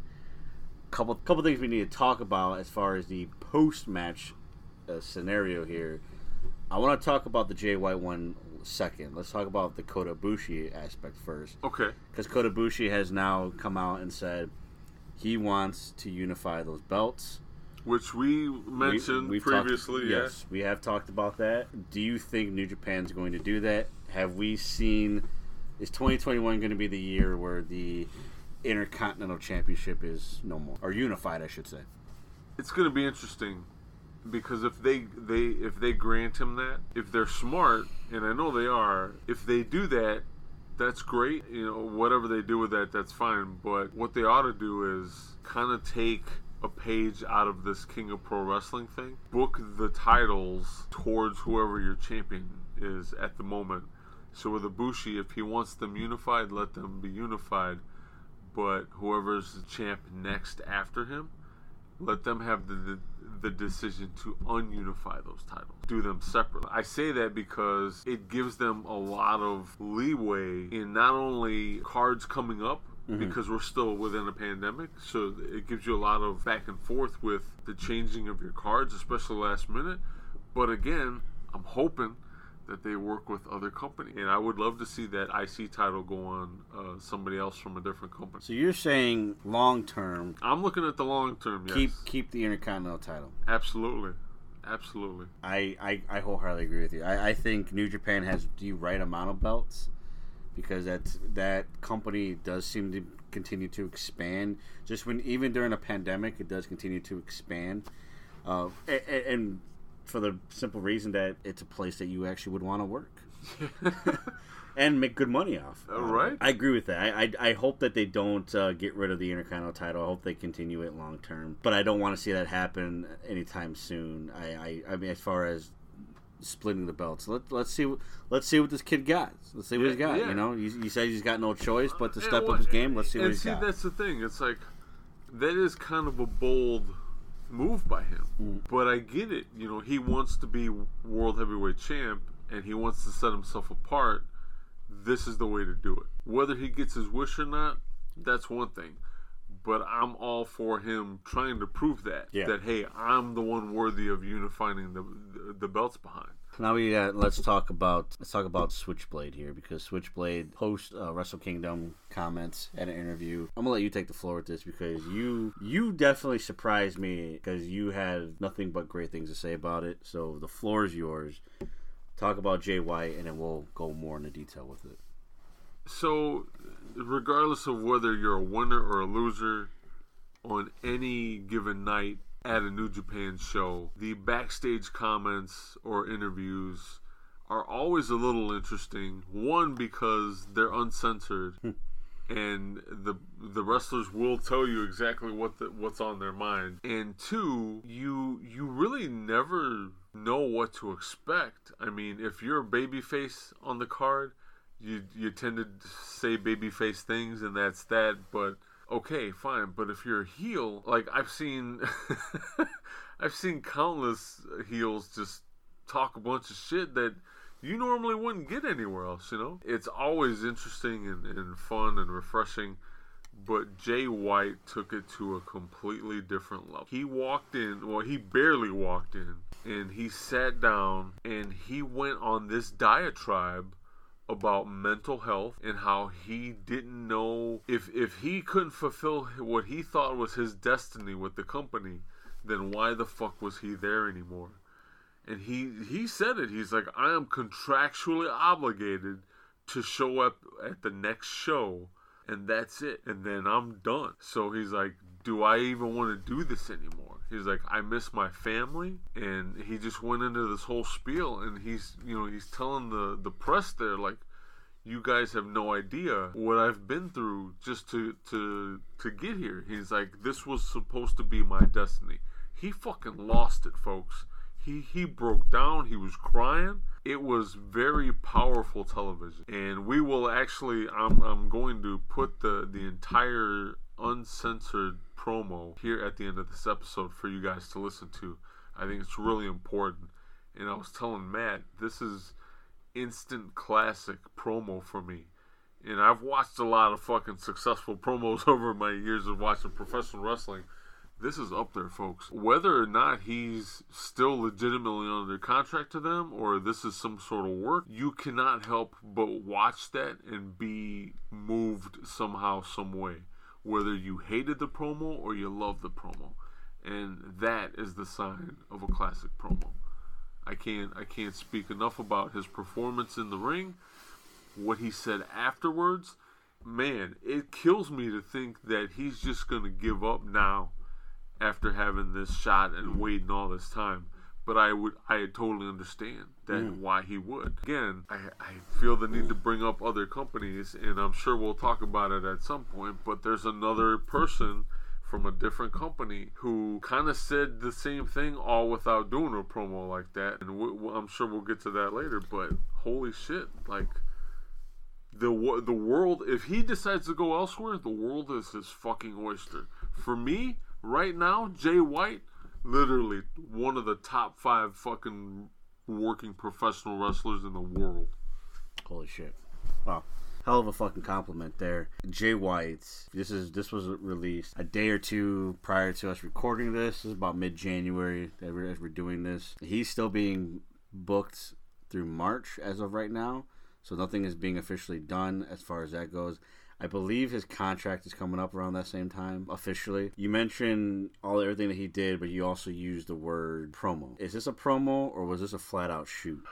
it felt like a shoot to me man it really did and and I agree. Yeah, it was. It's hard to you, deteriorate. you got you got to remember you got to remember man this these, these are unforeseen circumstances at the end of the day everybody's going through some sort of form or fashion of this whether it be um, you know everybody's going through the pandemic obviously but you're forced quarantine and especially him because he had to go from home in New Zealand and go to Japan to work in order to do this match. So once he got there I think it was 14 days, two weeks of solitary confinement, more or less, away from everybody, mm-hmm. just so that he could be cleared to go into a, a like a working quarantine. And even then, I think that was another fucking week where he had limited social distancing because he was still training and, and you know what, whatever with the roster in Japan.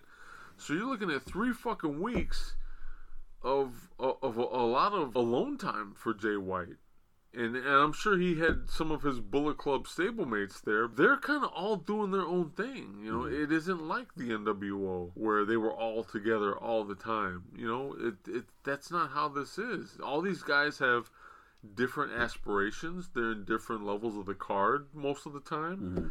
So you know, I, another guy that could speak to this is Tama Tonga. You know, you can't fly back and forth Right.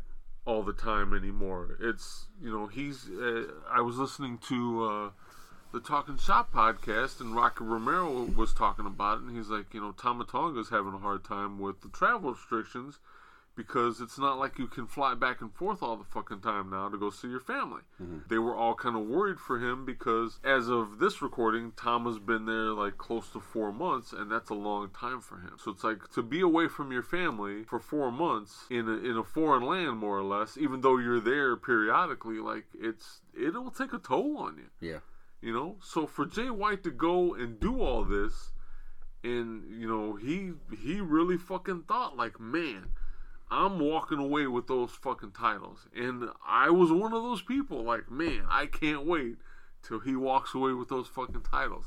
For that not to happen, I could understand why he fucking broke down. And it got to the point where at the end of the the interview, because he he was fatigued and he had trouble walking, he had trouble getting to the backstage to begin with.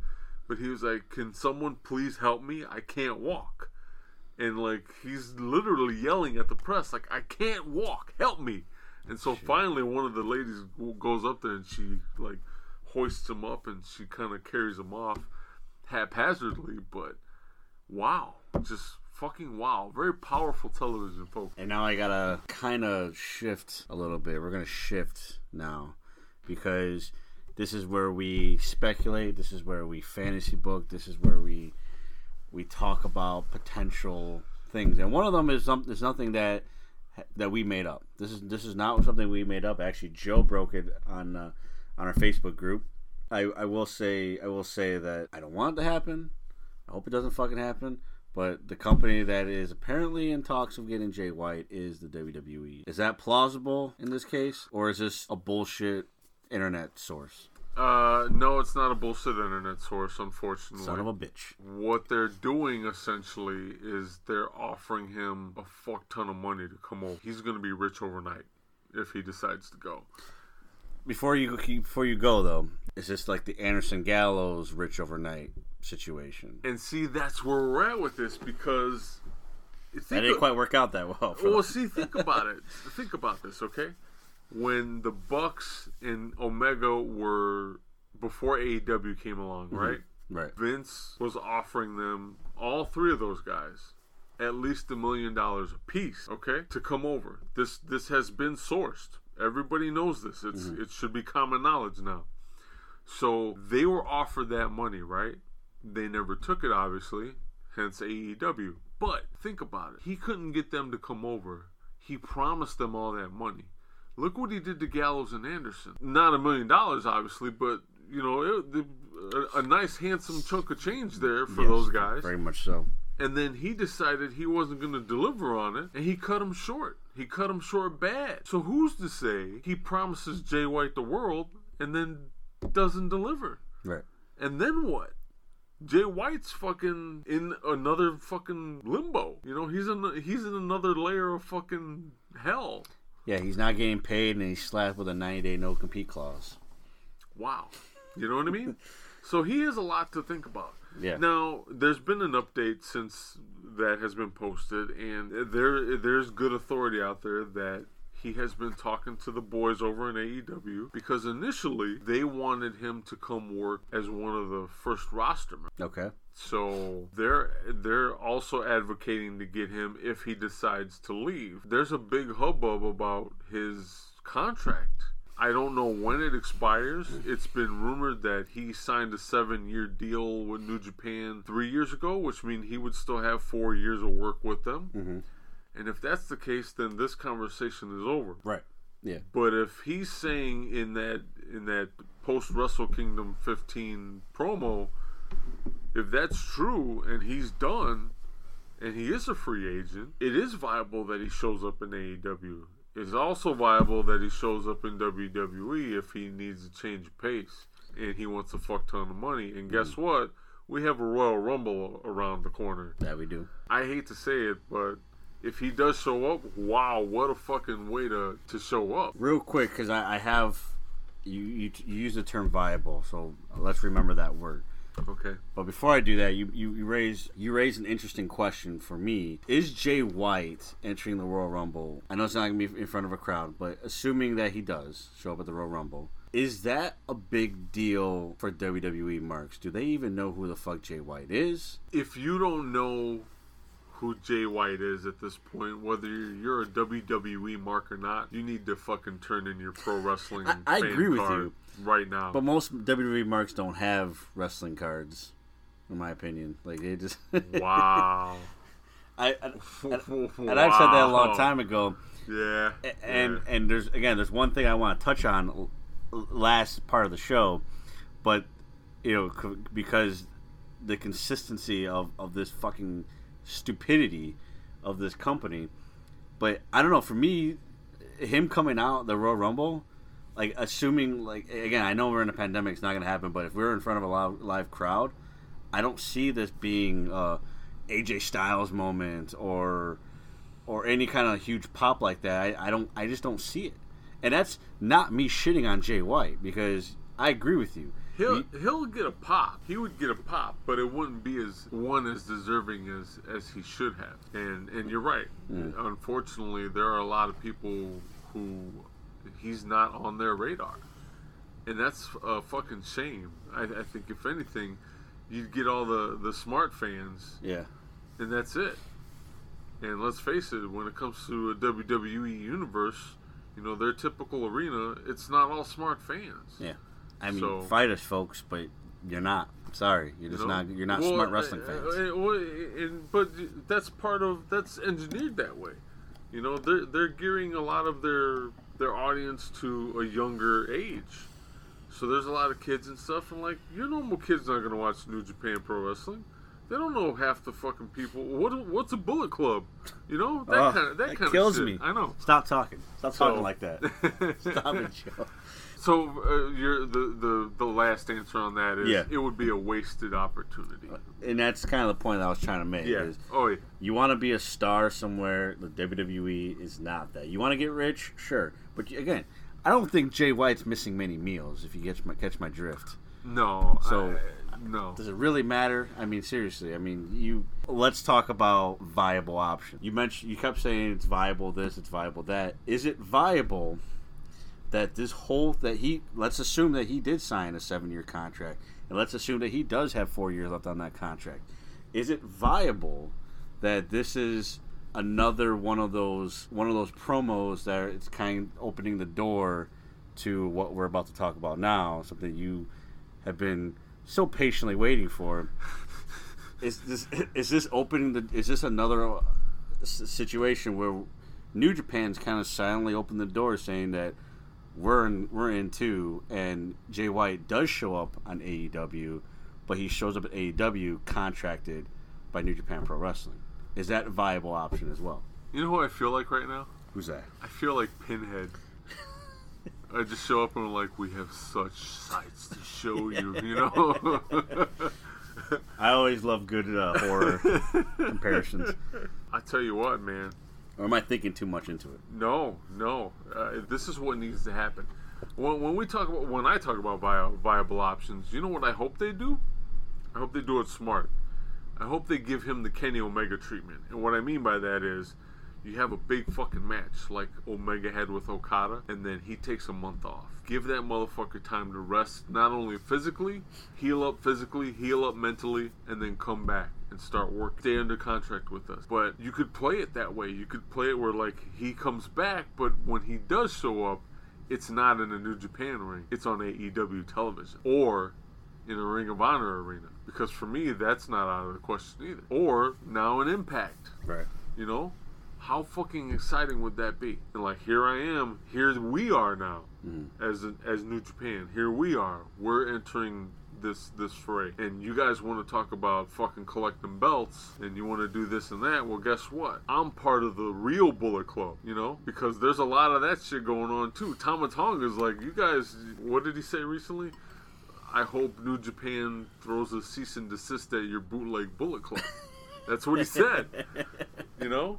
And he also said it's not a real Bullet Club if there's no fucking Tongans in it. So there's already that anti American rhetoric, so to mm. speak. All of this is limitless and exciting and Yes. there's so much fucking potential to make so much money do so many things for pro wrestling and pro wrestling fans it's almost overwhelming for me because like every time i turn around i'm like fuck this this could happen fuck this could happen Yeah. fuck so you know i've heard i feel like i'm just puking out words now but i I heard because AEW and Impact are in cahoots so much that Tony Khan's thinking about buying Impact. And if that happens, like, wh- what happens with Impact? Like, how does it change? Because you know it's going to, whether we want it to happen or not. You know, it it'll become it'll go from this. Uh, what did someone call it?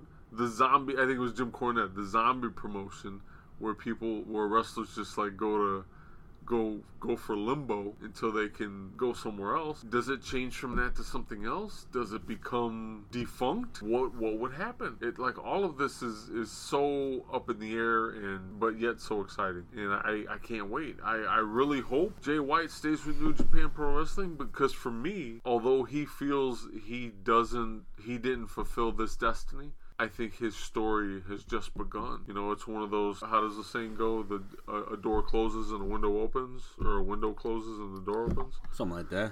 So much akin to Naito. You know, we've seen Naito have that hero's journey all mm. over again. You can't say that about very many companies and or very many professional wrestlers these days. But with New Japan, when you see someone go through that big fight and they lose, it's just the beginning of another journey, one that they keep you excited with. Right. And you don't get that a whole lot in professional wrestling these days, folks. Enjoy it when it comes around. Yeah. And for me, my money is to let him heal up and then have him come back and start his next journey. Because I'm telling you right now, for me, Jay White, telling you, top five in the world right now. Without a fucking doubt. No matter where he goes. I think for me, Jay White, and I love it when a plan comes together because for me, that's how I wanted to segue into this talk of everything that's going on because everyone's going to talk about Kenny Omega. Everyone's going to talk about, again, Kenny Omega, Good Brothers. Now, the Young Bucks are have officially stayed claiming this, apparently. That's fine. Not shitting on that. We have these opportunities for other other, organizations. It starts one way, but who's really going to excel? And I think Jay White, where Kenny Omega, his career is kind of at the going uh, in the twilight of his career. And no matter, and I know there's gonna be a lot of fanboys that are gonna be that hate me for for saying that, but it's true. And Omega said that too. Omega say he doesn't have that many years left in his career. Jay White, his is just beginning in a sense of superstardom. And when you look at somebody like Jay White, he is that guy that could easily, in my opinion, you talk about top five.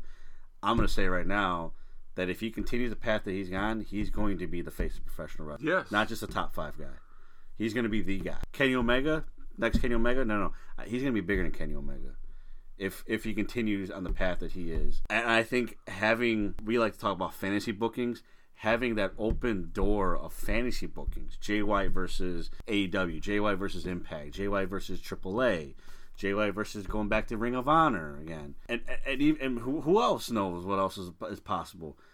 That right there, you're going to showcase the Switchblade in ways that New Japan could only do so much because when you work for just one company, no matter how you look at it, you have a glass ceiling. And I'm not shitting on any particular company, but when you when you sit there and you f- look at Jay White and you realize that he's fought Kazuchika Okada, he's fought Tetsuya Naito, he's fought Hiroshi Tanahashi and Kota Ibushi, and you know what? I know he lost on January 5th, 2021 to, to Kota Ibushi, he's beaten them all. Look at how he's dominated Tetsuya Naito throughout these years. That's why it was so important for me to get that match. I I was looking for Naito White, and this time Naito finally gets his revenge on the guy that he just can't seem to beat. He's done it all. And and don't get me wrong, these are matches I want to see again.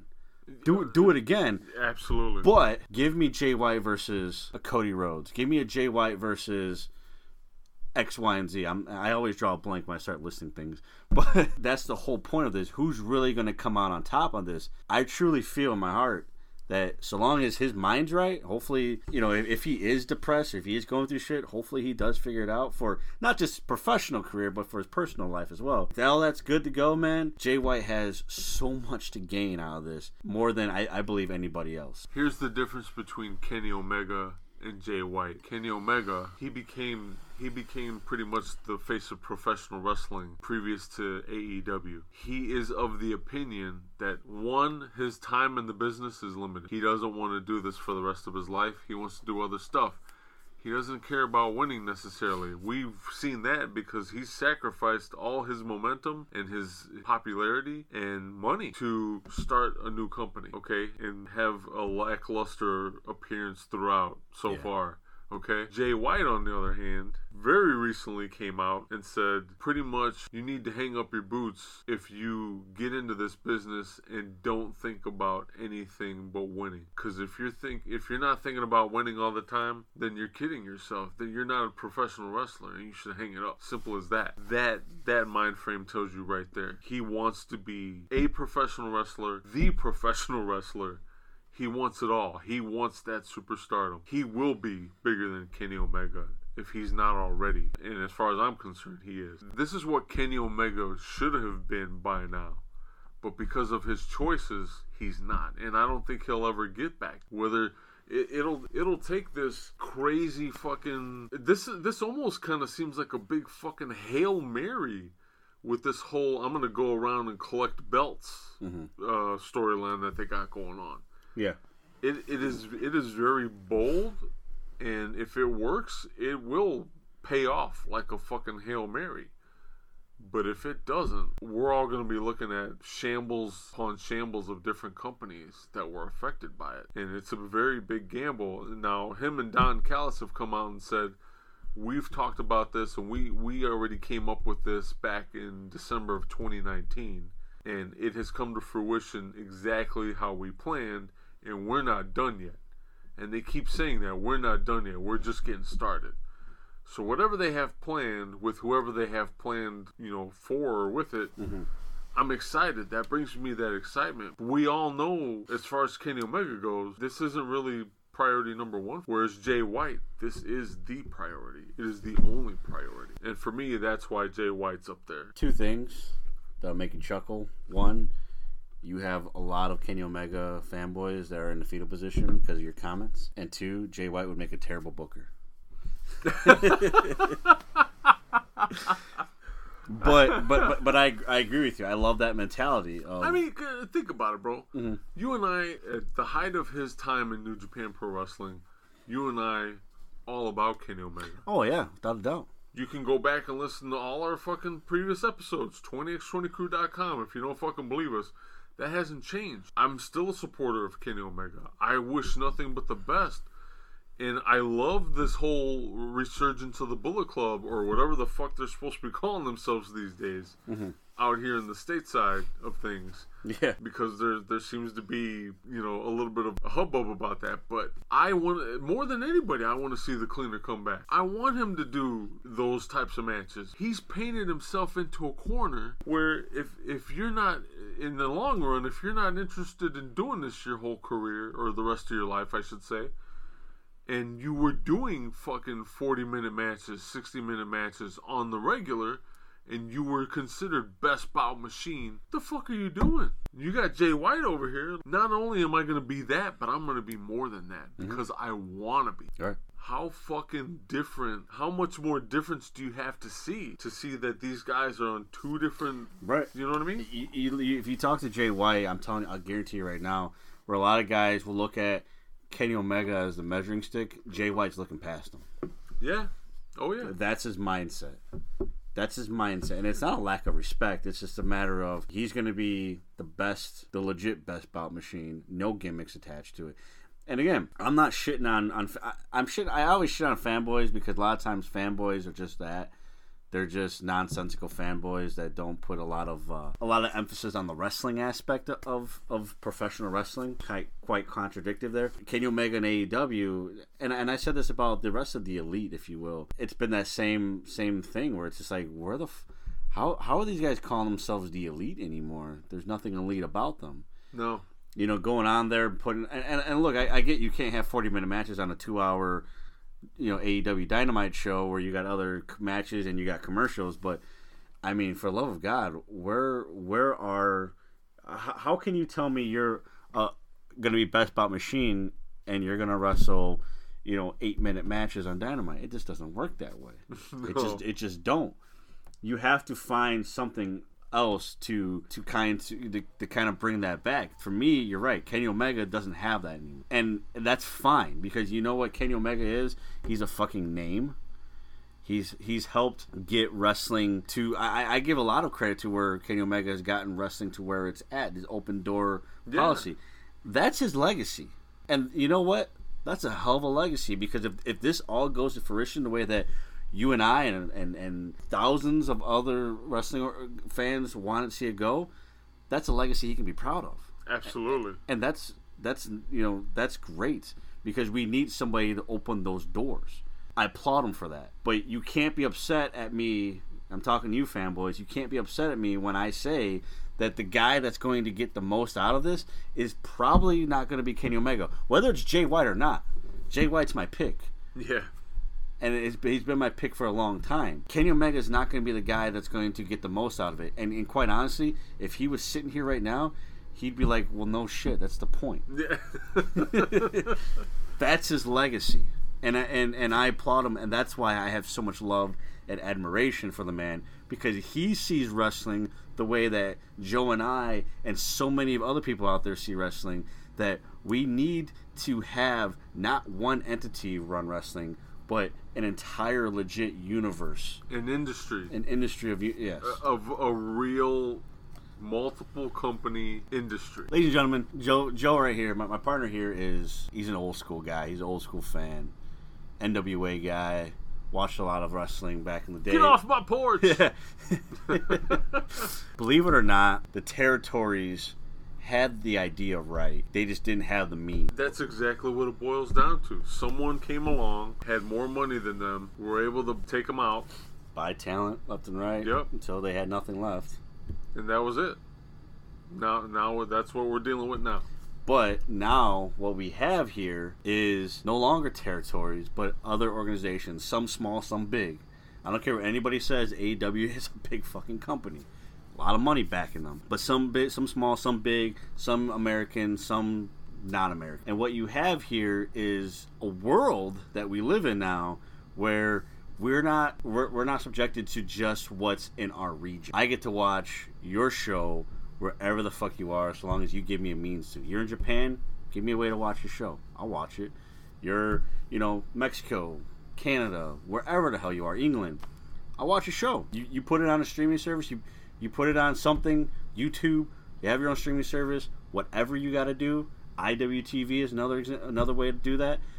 Boom, I'll watch your show. Now what we have is this idea of say, well, hey, I could be here, I could be here, I could be here, and so on and so forth. That territory mentality of hey, Jay White, he's our guy. Yeah, you want to do business with them? Let's let's talk. Yeah. Let's talk numbers. Wow. And guess what? Nobody's going to be able to buy them out this time. Right? And and that's the way it's supposed to be.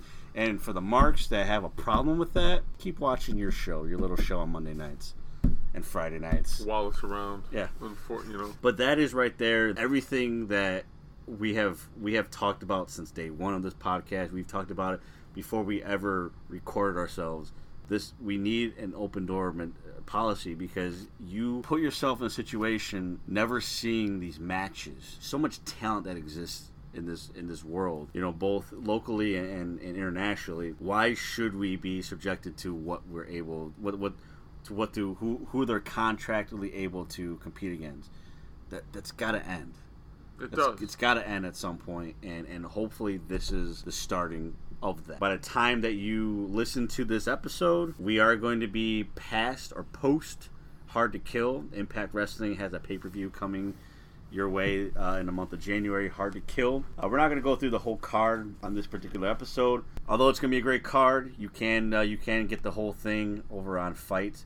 Uh, you go to our website 20x20crew.com slash podcast slash fight. That's F I T E. If uh, you become a new member, you're gonna get some credits on us. You got to be a new member. You got to go through that link, but you're gonna get credits on us that you can check out. This particular show is a, a pay per view, so you will have to pay for it. But there is so much free stuff on there every single week. Ring of Honor, MLW, Championship Wrestling from Hollywood, as well as things like boxing and, and MMA. Uh, bare knuckle fighting is happening again. I know Paige VanZant, which is one of their biggest signings of last year. She's set to make her debut, I believe, in a week or two uh, from when you're listening to this podcast. So I think early February. So tons to watch there. Uh, again, that's 20x20crew.com slash podcast slash fight. That's F I T E. And uh, please, I, I implore you to check out Hard to Kill. Joe and I are definitely be checking it out. Tons of great matches on there. But the match that I really want to talk about, of course, is the six man tag, which I no doubtly will be the main event. Uh, Rich Swann, who is the Impact World Champion, teaming up with the Motor City Machine Guns, Alex Shelley and Chris Sabin, taking on Kenny Omega and the Good Brothers, Karl Anderson, Doc Gallows. Kenny Omega, of course, is employed by AEW. He's the AEW World Champion. That's gone way. That's obviously well advertised. He wears that title with them everywhere he goes, including on Impact Wrestling. Good Brothers are Impact Wrestling World Tag Team Champions, but they just recently appeared on an episode of AEW Dynamite. We're seeing that rotating door start. We're going we're going to test to see if we can guess what's how this is going to happen. Obviously, our listeners may have already know what happens by the time they listen to this. We'll see how accurate we are because we're going to predict the future a little bit. How do you see this match going now? with a lot of bullshit. uh, you you already got Murder Hawk saying he's going to show up in Impact. Didn't really say when per se. Could be sooner than than the actual Hard to Kill pay per view. But and then you've got Moose who won an I Quit match or lost an I Quit match, but he gained a world title shot. And I bring that up because Rich Swann is in that match, and who's to say he doesn't help fuck over Rich Swann, or who's to say he doesn't protect Rich Swann because he he wants Rich Swann all to himself. Because uh, anybody who's been following Impact knows that this is something that's been going on for a fucking while. And it took him just about decapitating Willie Mack in order to get this fucking title shot. So yeah, he if I'm if I'm a bad man, he's gonna protect his investment as much as possible. And if he has to do it against the the Bullet Club or Kenny Omega and the Good Brothers, whatever the fuck they're gonna call themselves, legitimately, then he'll do it. In in the, whether it be for Moose or for Impact Wrestling or both. All eyes are going to be on the six man tag match. It's it's pretty safe to assume that's going to be your main event, your last match, if you will. Do they have any kind of other run ins or confrontations or any kind of surprises happen?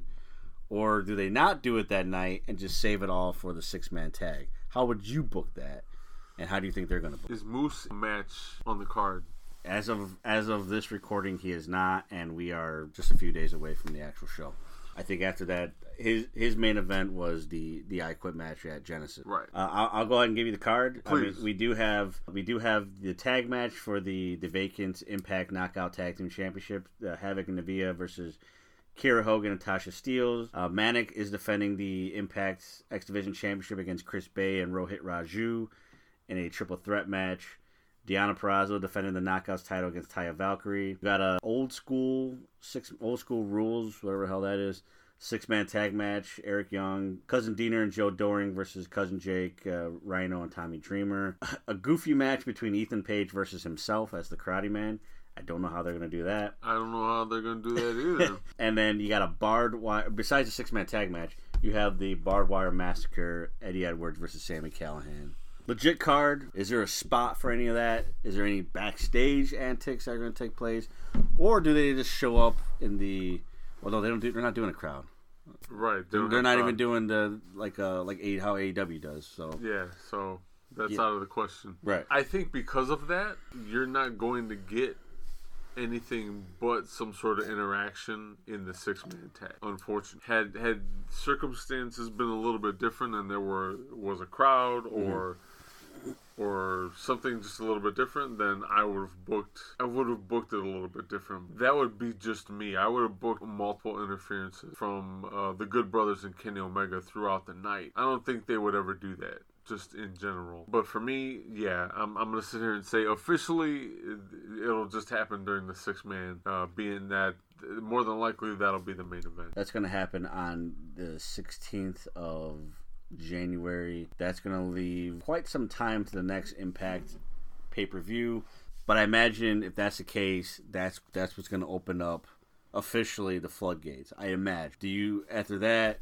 At this point, are we going to see more on Impact? Are we going to see more on on Dynamite? Obviously, you don't want to rush in, in anything. We don't. We don't want that. We want good booking. We want to take it, take your time, make it make sense, all that stuff. How much longer like how long does this get? Does this get? How long does this go before we start getting official word on who's involved in all of this, and, and essentially go from there? When when do we really get that big shakedown? And again, I don't want to see it get rushed. Take your time. I got all day.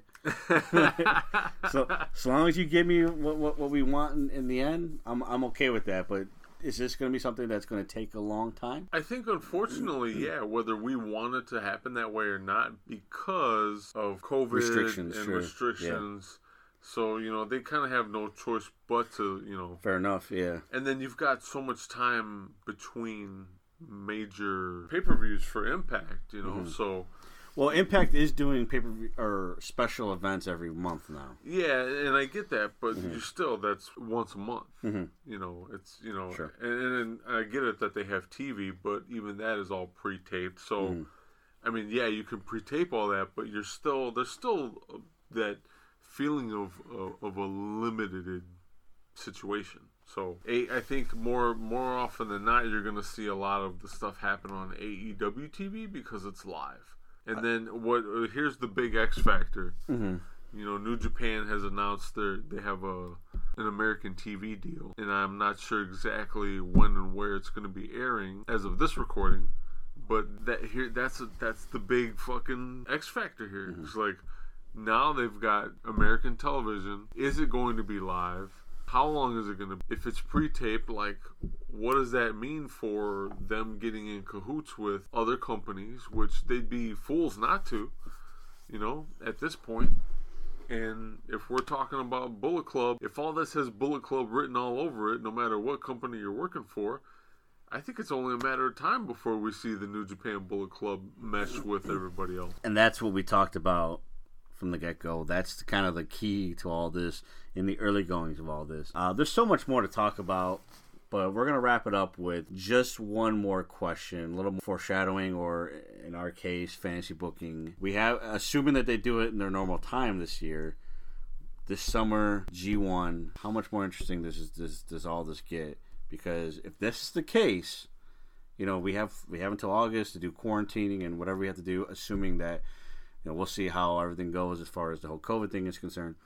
But assuming that we're not there yet and we have to quarantine, you have plenty of time. Do we see top guys in Impact and AEW potentially make it to the G1? I'm not saying overtake it, maybe one or two guys in each company, if you will. I think New Japan has already established that that's what they're all about. Mhm. You, Lio Rush Mhm. had just got signed by MLW, but Mhm. makes an appearance at the Super J Cup. You know, I New think, champ, by the way. Yeah, new champ. Uh, congrats. You're. Go- I think we're. I think it's just. it- It's inevitable. You're gonna see that, and again, New Japan, if they want to be, that's because of the the way the professional wrestling landscape is changing. It's like a freight train coming, and if they don't if they don't hop on, they better get the fuck out of the way. Fair enough. You know yeah. what I'm saying? Yeah. Especially if they want to westernize. Mhm. Uh, That's just to me. That's how I feel. I don't know if if they decide not to to hop on the train. I don't know how much it's going to hinder them because they they already have their own shit going. You know, and they do it very successfully. So it it'll be interesting. It'll be really really interesting. But I hope, I hope, I hope, I hope. I sound like the fucking dinosaur from Land Before Uh, do you think my family went to the Great Valley too? Huh? Hmm, maybe. My mother said it's where all the herds were going. Oh, I hope, I hope, I hope. I sincerely hope that they get on board and play nice with the other companies, even if it is in some sort of a limited capacity.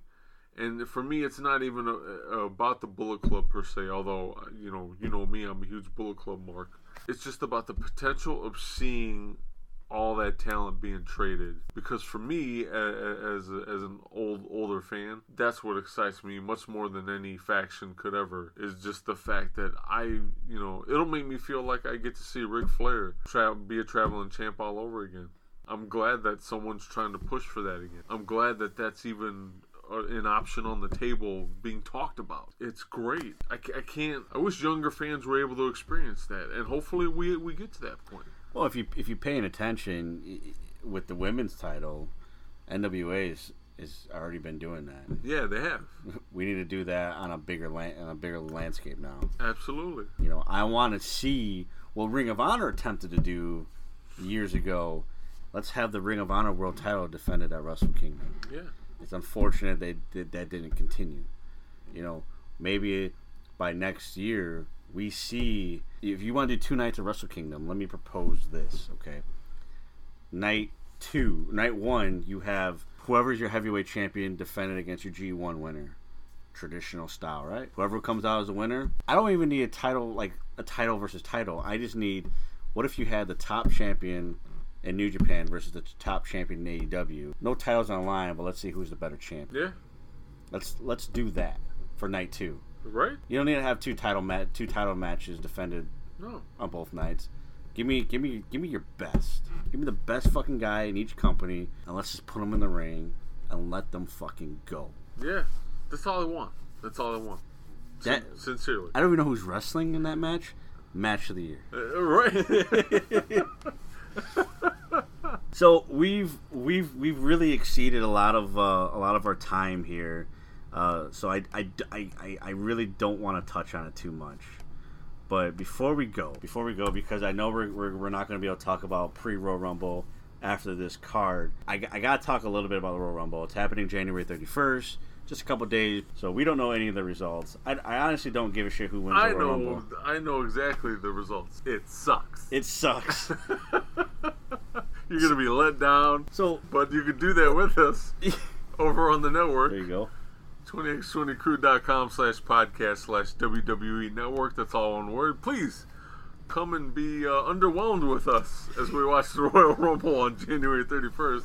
Well, you, you not only have you, you you not only have like the two Rumble matches, but you, you have the two top titles being defended here. Real real quick, we we all uh, it was predicted, it was projected, it was whatever you want to talk about. Goldberg did come back. He is challenging Roman Reigns, or sorry, he's he's challenging Drew McIntyre. Not anymore.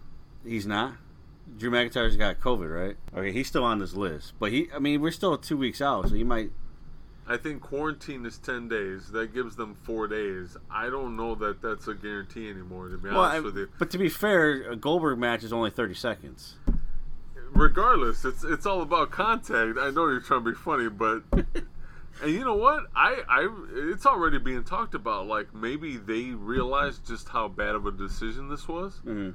and this is their way of getting him out of the match. We'll see. You know. We'll see.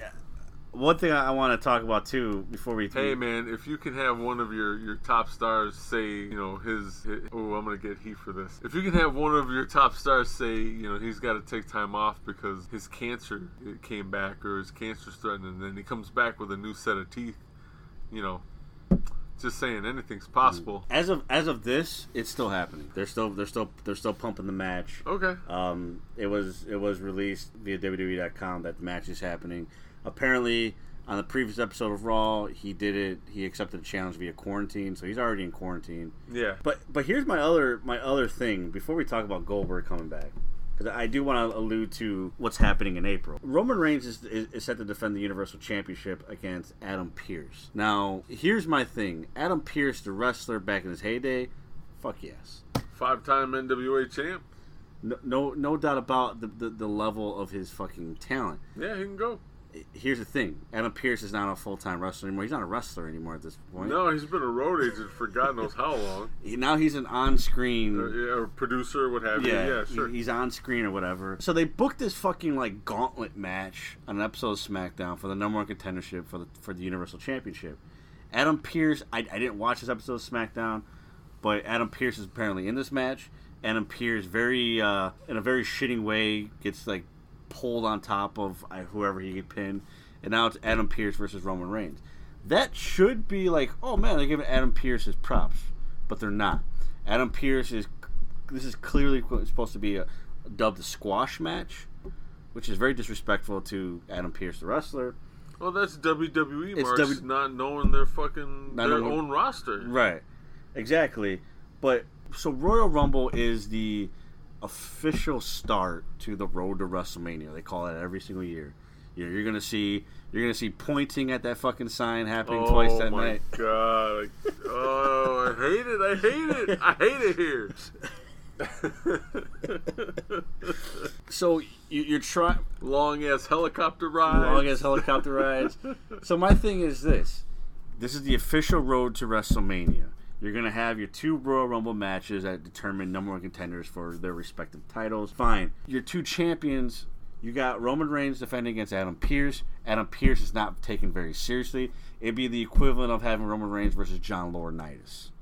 Pretty much. Okay. At this point, yeah. And don't shit on me, guys. I am not shitting on Adam Pearce. Okay, they are.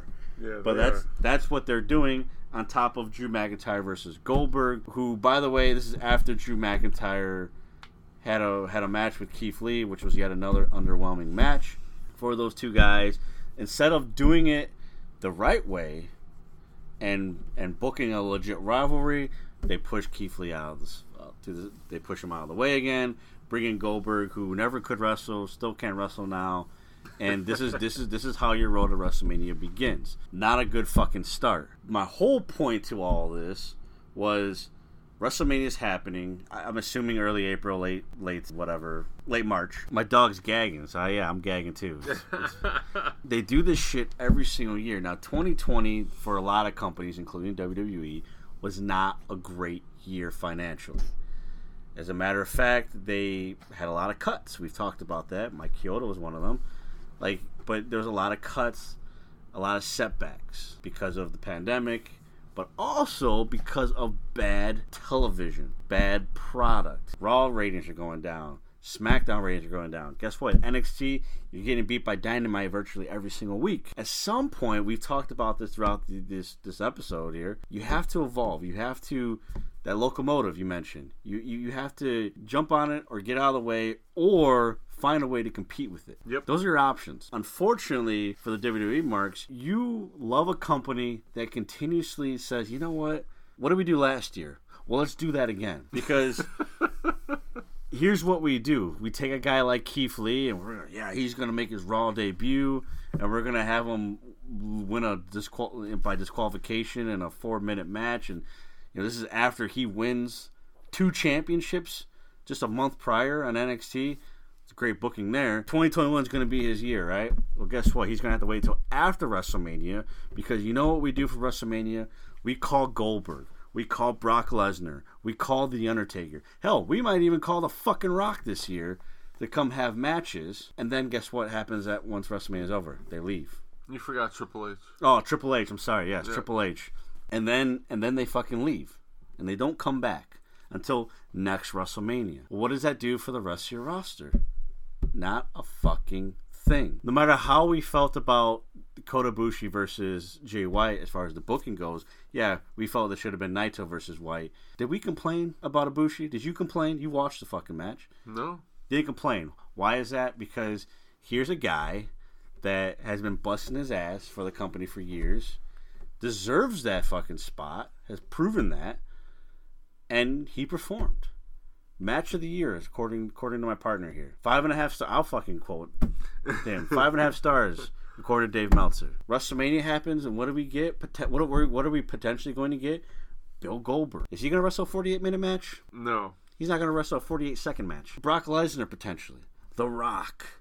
Triple H. What about Keith Lee? What about Matt Riddle? What about a potential, you know, I know he's in NXT, but what about Adam Cole? What about, you know, Karrion Kross or, or, or other guys that are actually legit talents? What about a fucking AJ Styles, who we talk about Twilights? He's in the twilight of his career. He's not approaching it. He's in it. What about these fucking guys? Last year we had AJ Styles. Sorry, last year we had Daniel Bryan versus Sami Zayn, what should have been one of the best matches of that card, and it's a joke match. Yep. It's a fucking joke match. This is what WrestleMania is every single year. And I know you guys are getting tired of me bitching and moaning about WrestleMania, but how how do you not see this? How do you continue to defend this? How do you keep continue to say, "Oh my God, it's WrestleMania season"? I used to be that way. I used to take off that week from work because it was WrestleMania. season. I'd rather fucking go take a shit than watch WrestleMania Yeah. for four and a half fucking hours. I don't want to watch it. I'm oh, going no, last to, year but was closer to six. well, last year was two shows too because of the pandemic. They they broke it up into two shows, two nights, Still, and, like, and it, was- it was horseshit. It was. It felt like it was nine hours, man. But this is the thing where, that continues to fucking happen. They continue to do whatever Vince McMahon thinks is going to work, whether it works or not, and then the ratings continue to drop. Money continues not to come in. I get they still have a lot of money. It's fine, but when you when you finish years not making the- your quota, that's not a successful year. And these other companies are coming in again. That freight train, they're steamrolling in. They're passing you by. They don't care two shits about what you do. But yet every Wednesday night you try to piggyback off of what the competition is doing, and guess what? You're not beating them. So what do you fucking do? You have to evolve. And they just they just continue to not do that. To me, I don't care. I mean, I hope Drew McIntyre feels better and, and, and you know beats COVID. I don't wish that upon anybody. I don't give a shit about that. As far as the match goes, I don't give a shit about Goldberg. I don't give a shit about Adam Pearce versus versus Roman Reigns. I should. I should. I'm like Adam Pearce is going to teach that boy a lesson, but it's not going to happen. No, it's not gonna happen. It's not going to happen that way. And it's it's it's so goddamn unfortunate. And I'm gonna I'm gonna start it up now because it's gonna be throughout WrestleMania season. So I want to get it out now, so I I can say I told you so. But this is the reason why I said it from the get go when I first started this fucking podcast with Joe. Put the Russell back in WrestleMania. For Oh, the love man. of God.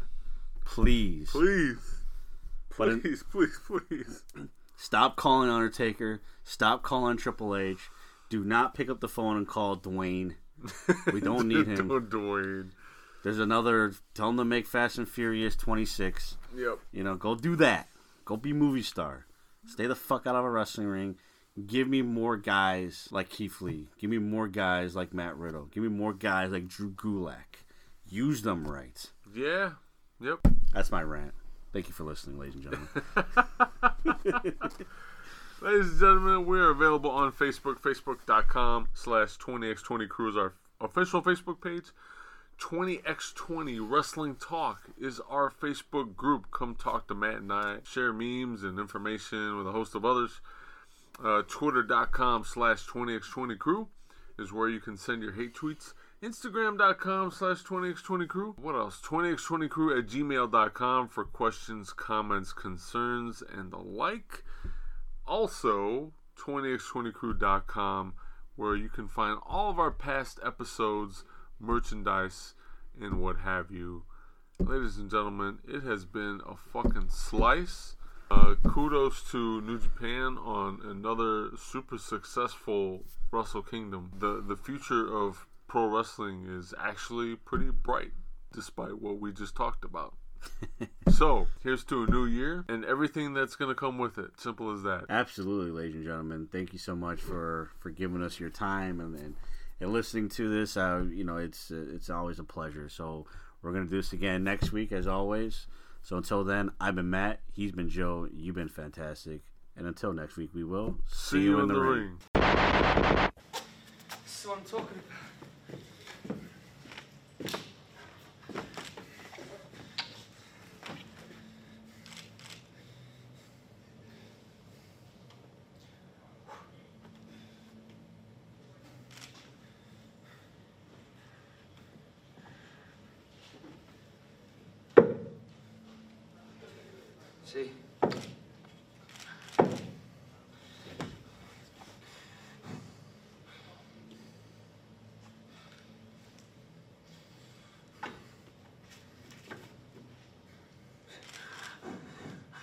There. Sums up my situation.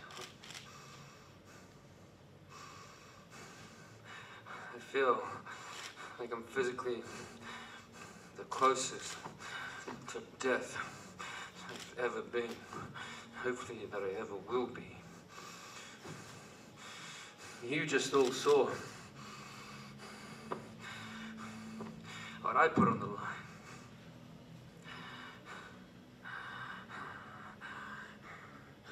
I put myself at risk. Not directly for your entertainment, for myself, but a byproduct of me being in the ring is your entertainment. So by proxy, I go and put myself through that. Eventually, for your entertainment, I can barely walk. You, you, you just stand and stare at me. You, one, two, three, sitting down, you standing there.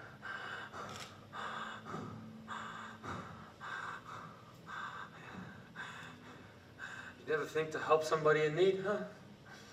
Did you enjoy that? You enjoy watching me try to walk up here? By myself!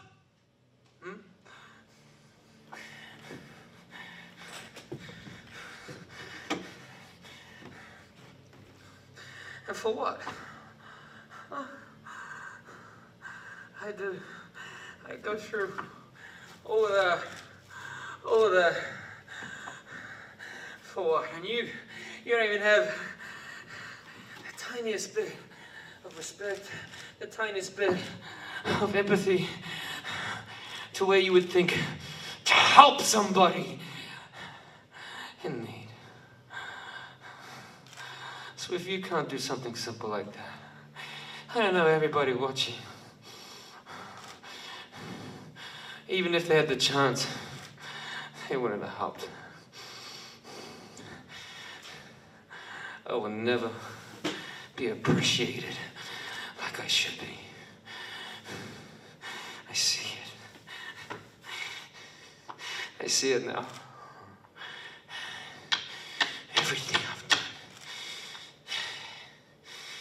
Everything I've done.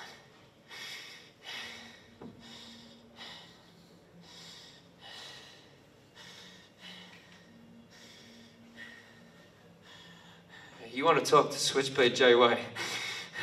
I'm sorry. You're just kidding, Jamie. Everything I've done. Sacrifices. The years away. When I first left New Zealand, I didn't see my family. My parents, I didn't see them for three and a half years. Because I dedicated myself to this. I put everything into this. I believe in myself like you wouldn't believe. I know what I can do. I know. At least I thought I knew. No matter how much I feel like I know it, in here and in here, no matter how much I believe that it's my moment, my time, that it's my destiny, that I was about to become God.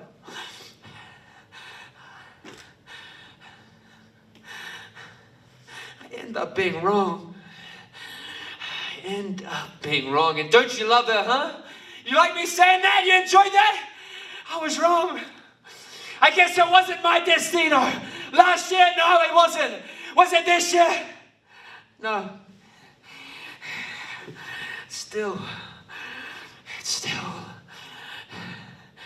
wasn't my, my, it still, it was still wasn't my new era.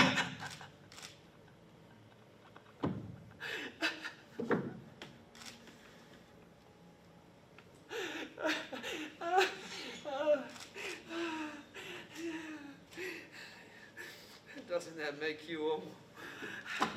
Doesn't that make you all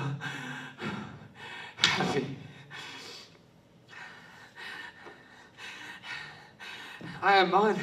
I am out here in Japan, wasting my life away for what? During a global pandemic.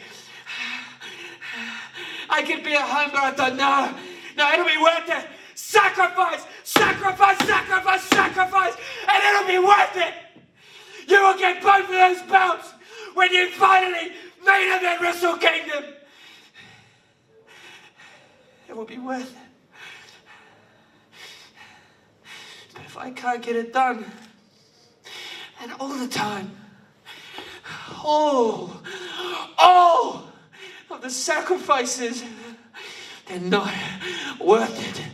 So why am I here?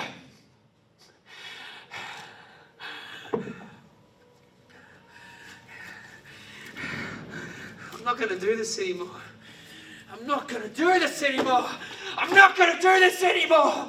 Not for any of you. Not for any of you. Not for any of the people out there. If I can't do it for myself, then it's what? Not worth doing. It's not worth me being here. Fuck. Fuck.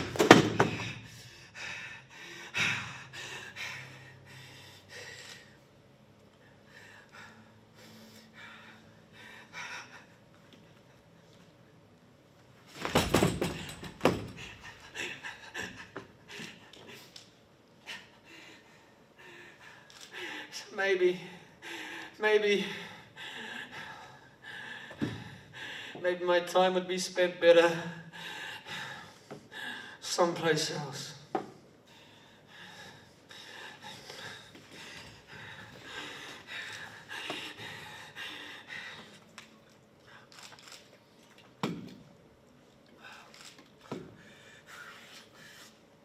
I don't want to do this anymore.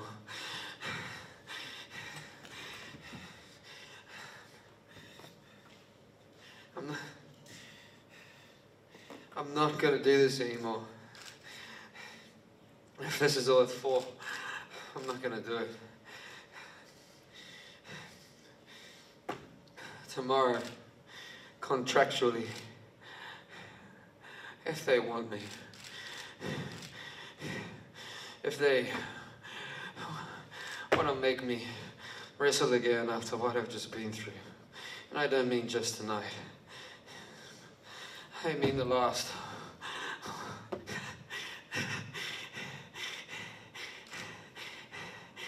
In eight days. Eight days. It'll be eight years to the days since I first stepped in a wrestling ring and started training. I'm not gonna do this anymore, so if they wanna make me show up tomorrow, fine. Fine, and I'm sure they will because you, New Japan, media, fans, you love nothing more to see me distressed. See me. See me like this, huh? Fine. I'll show up tomorrow if you want me to. But after that, that's it.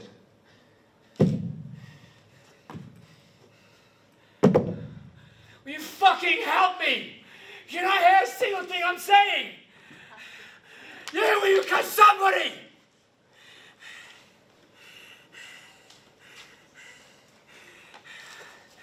Will you fucking help me?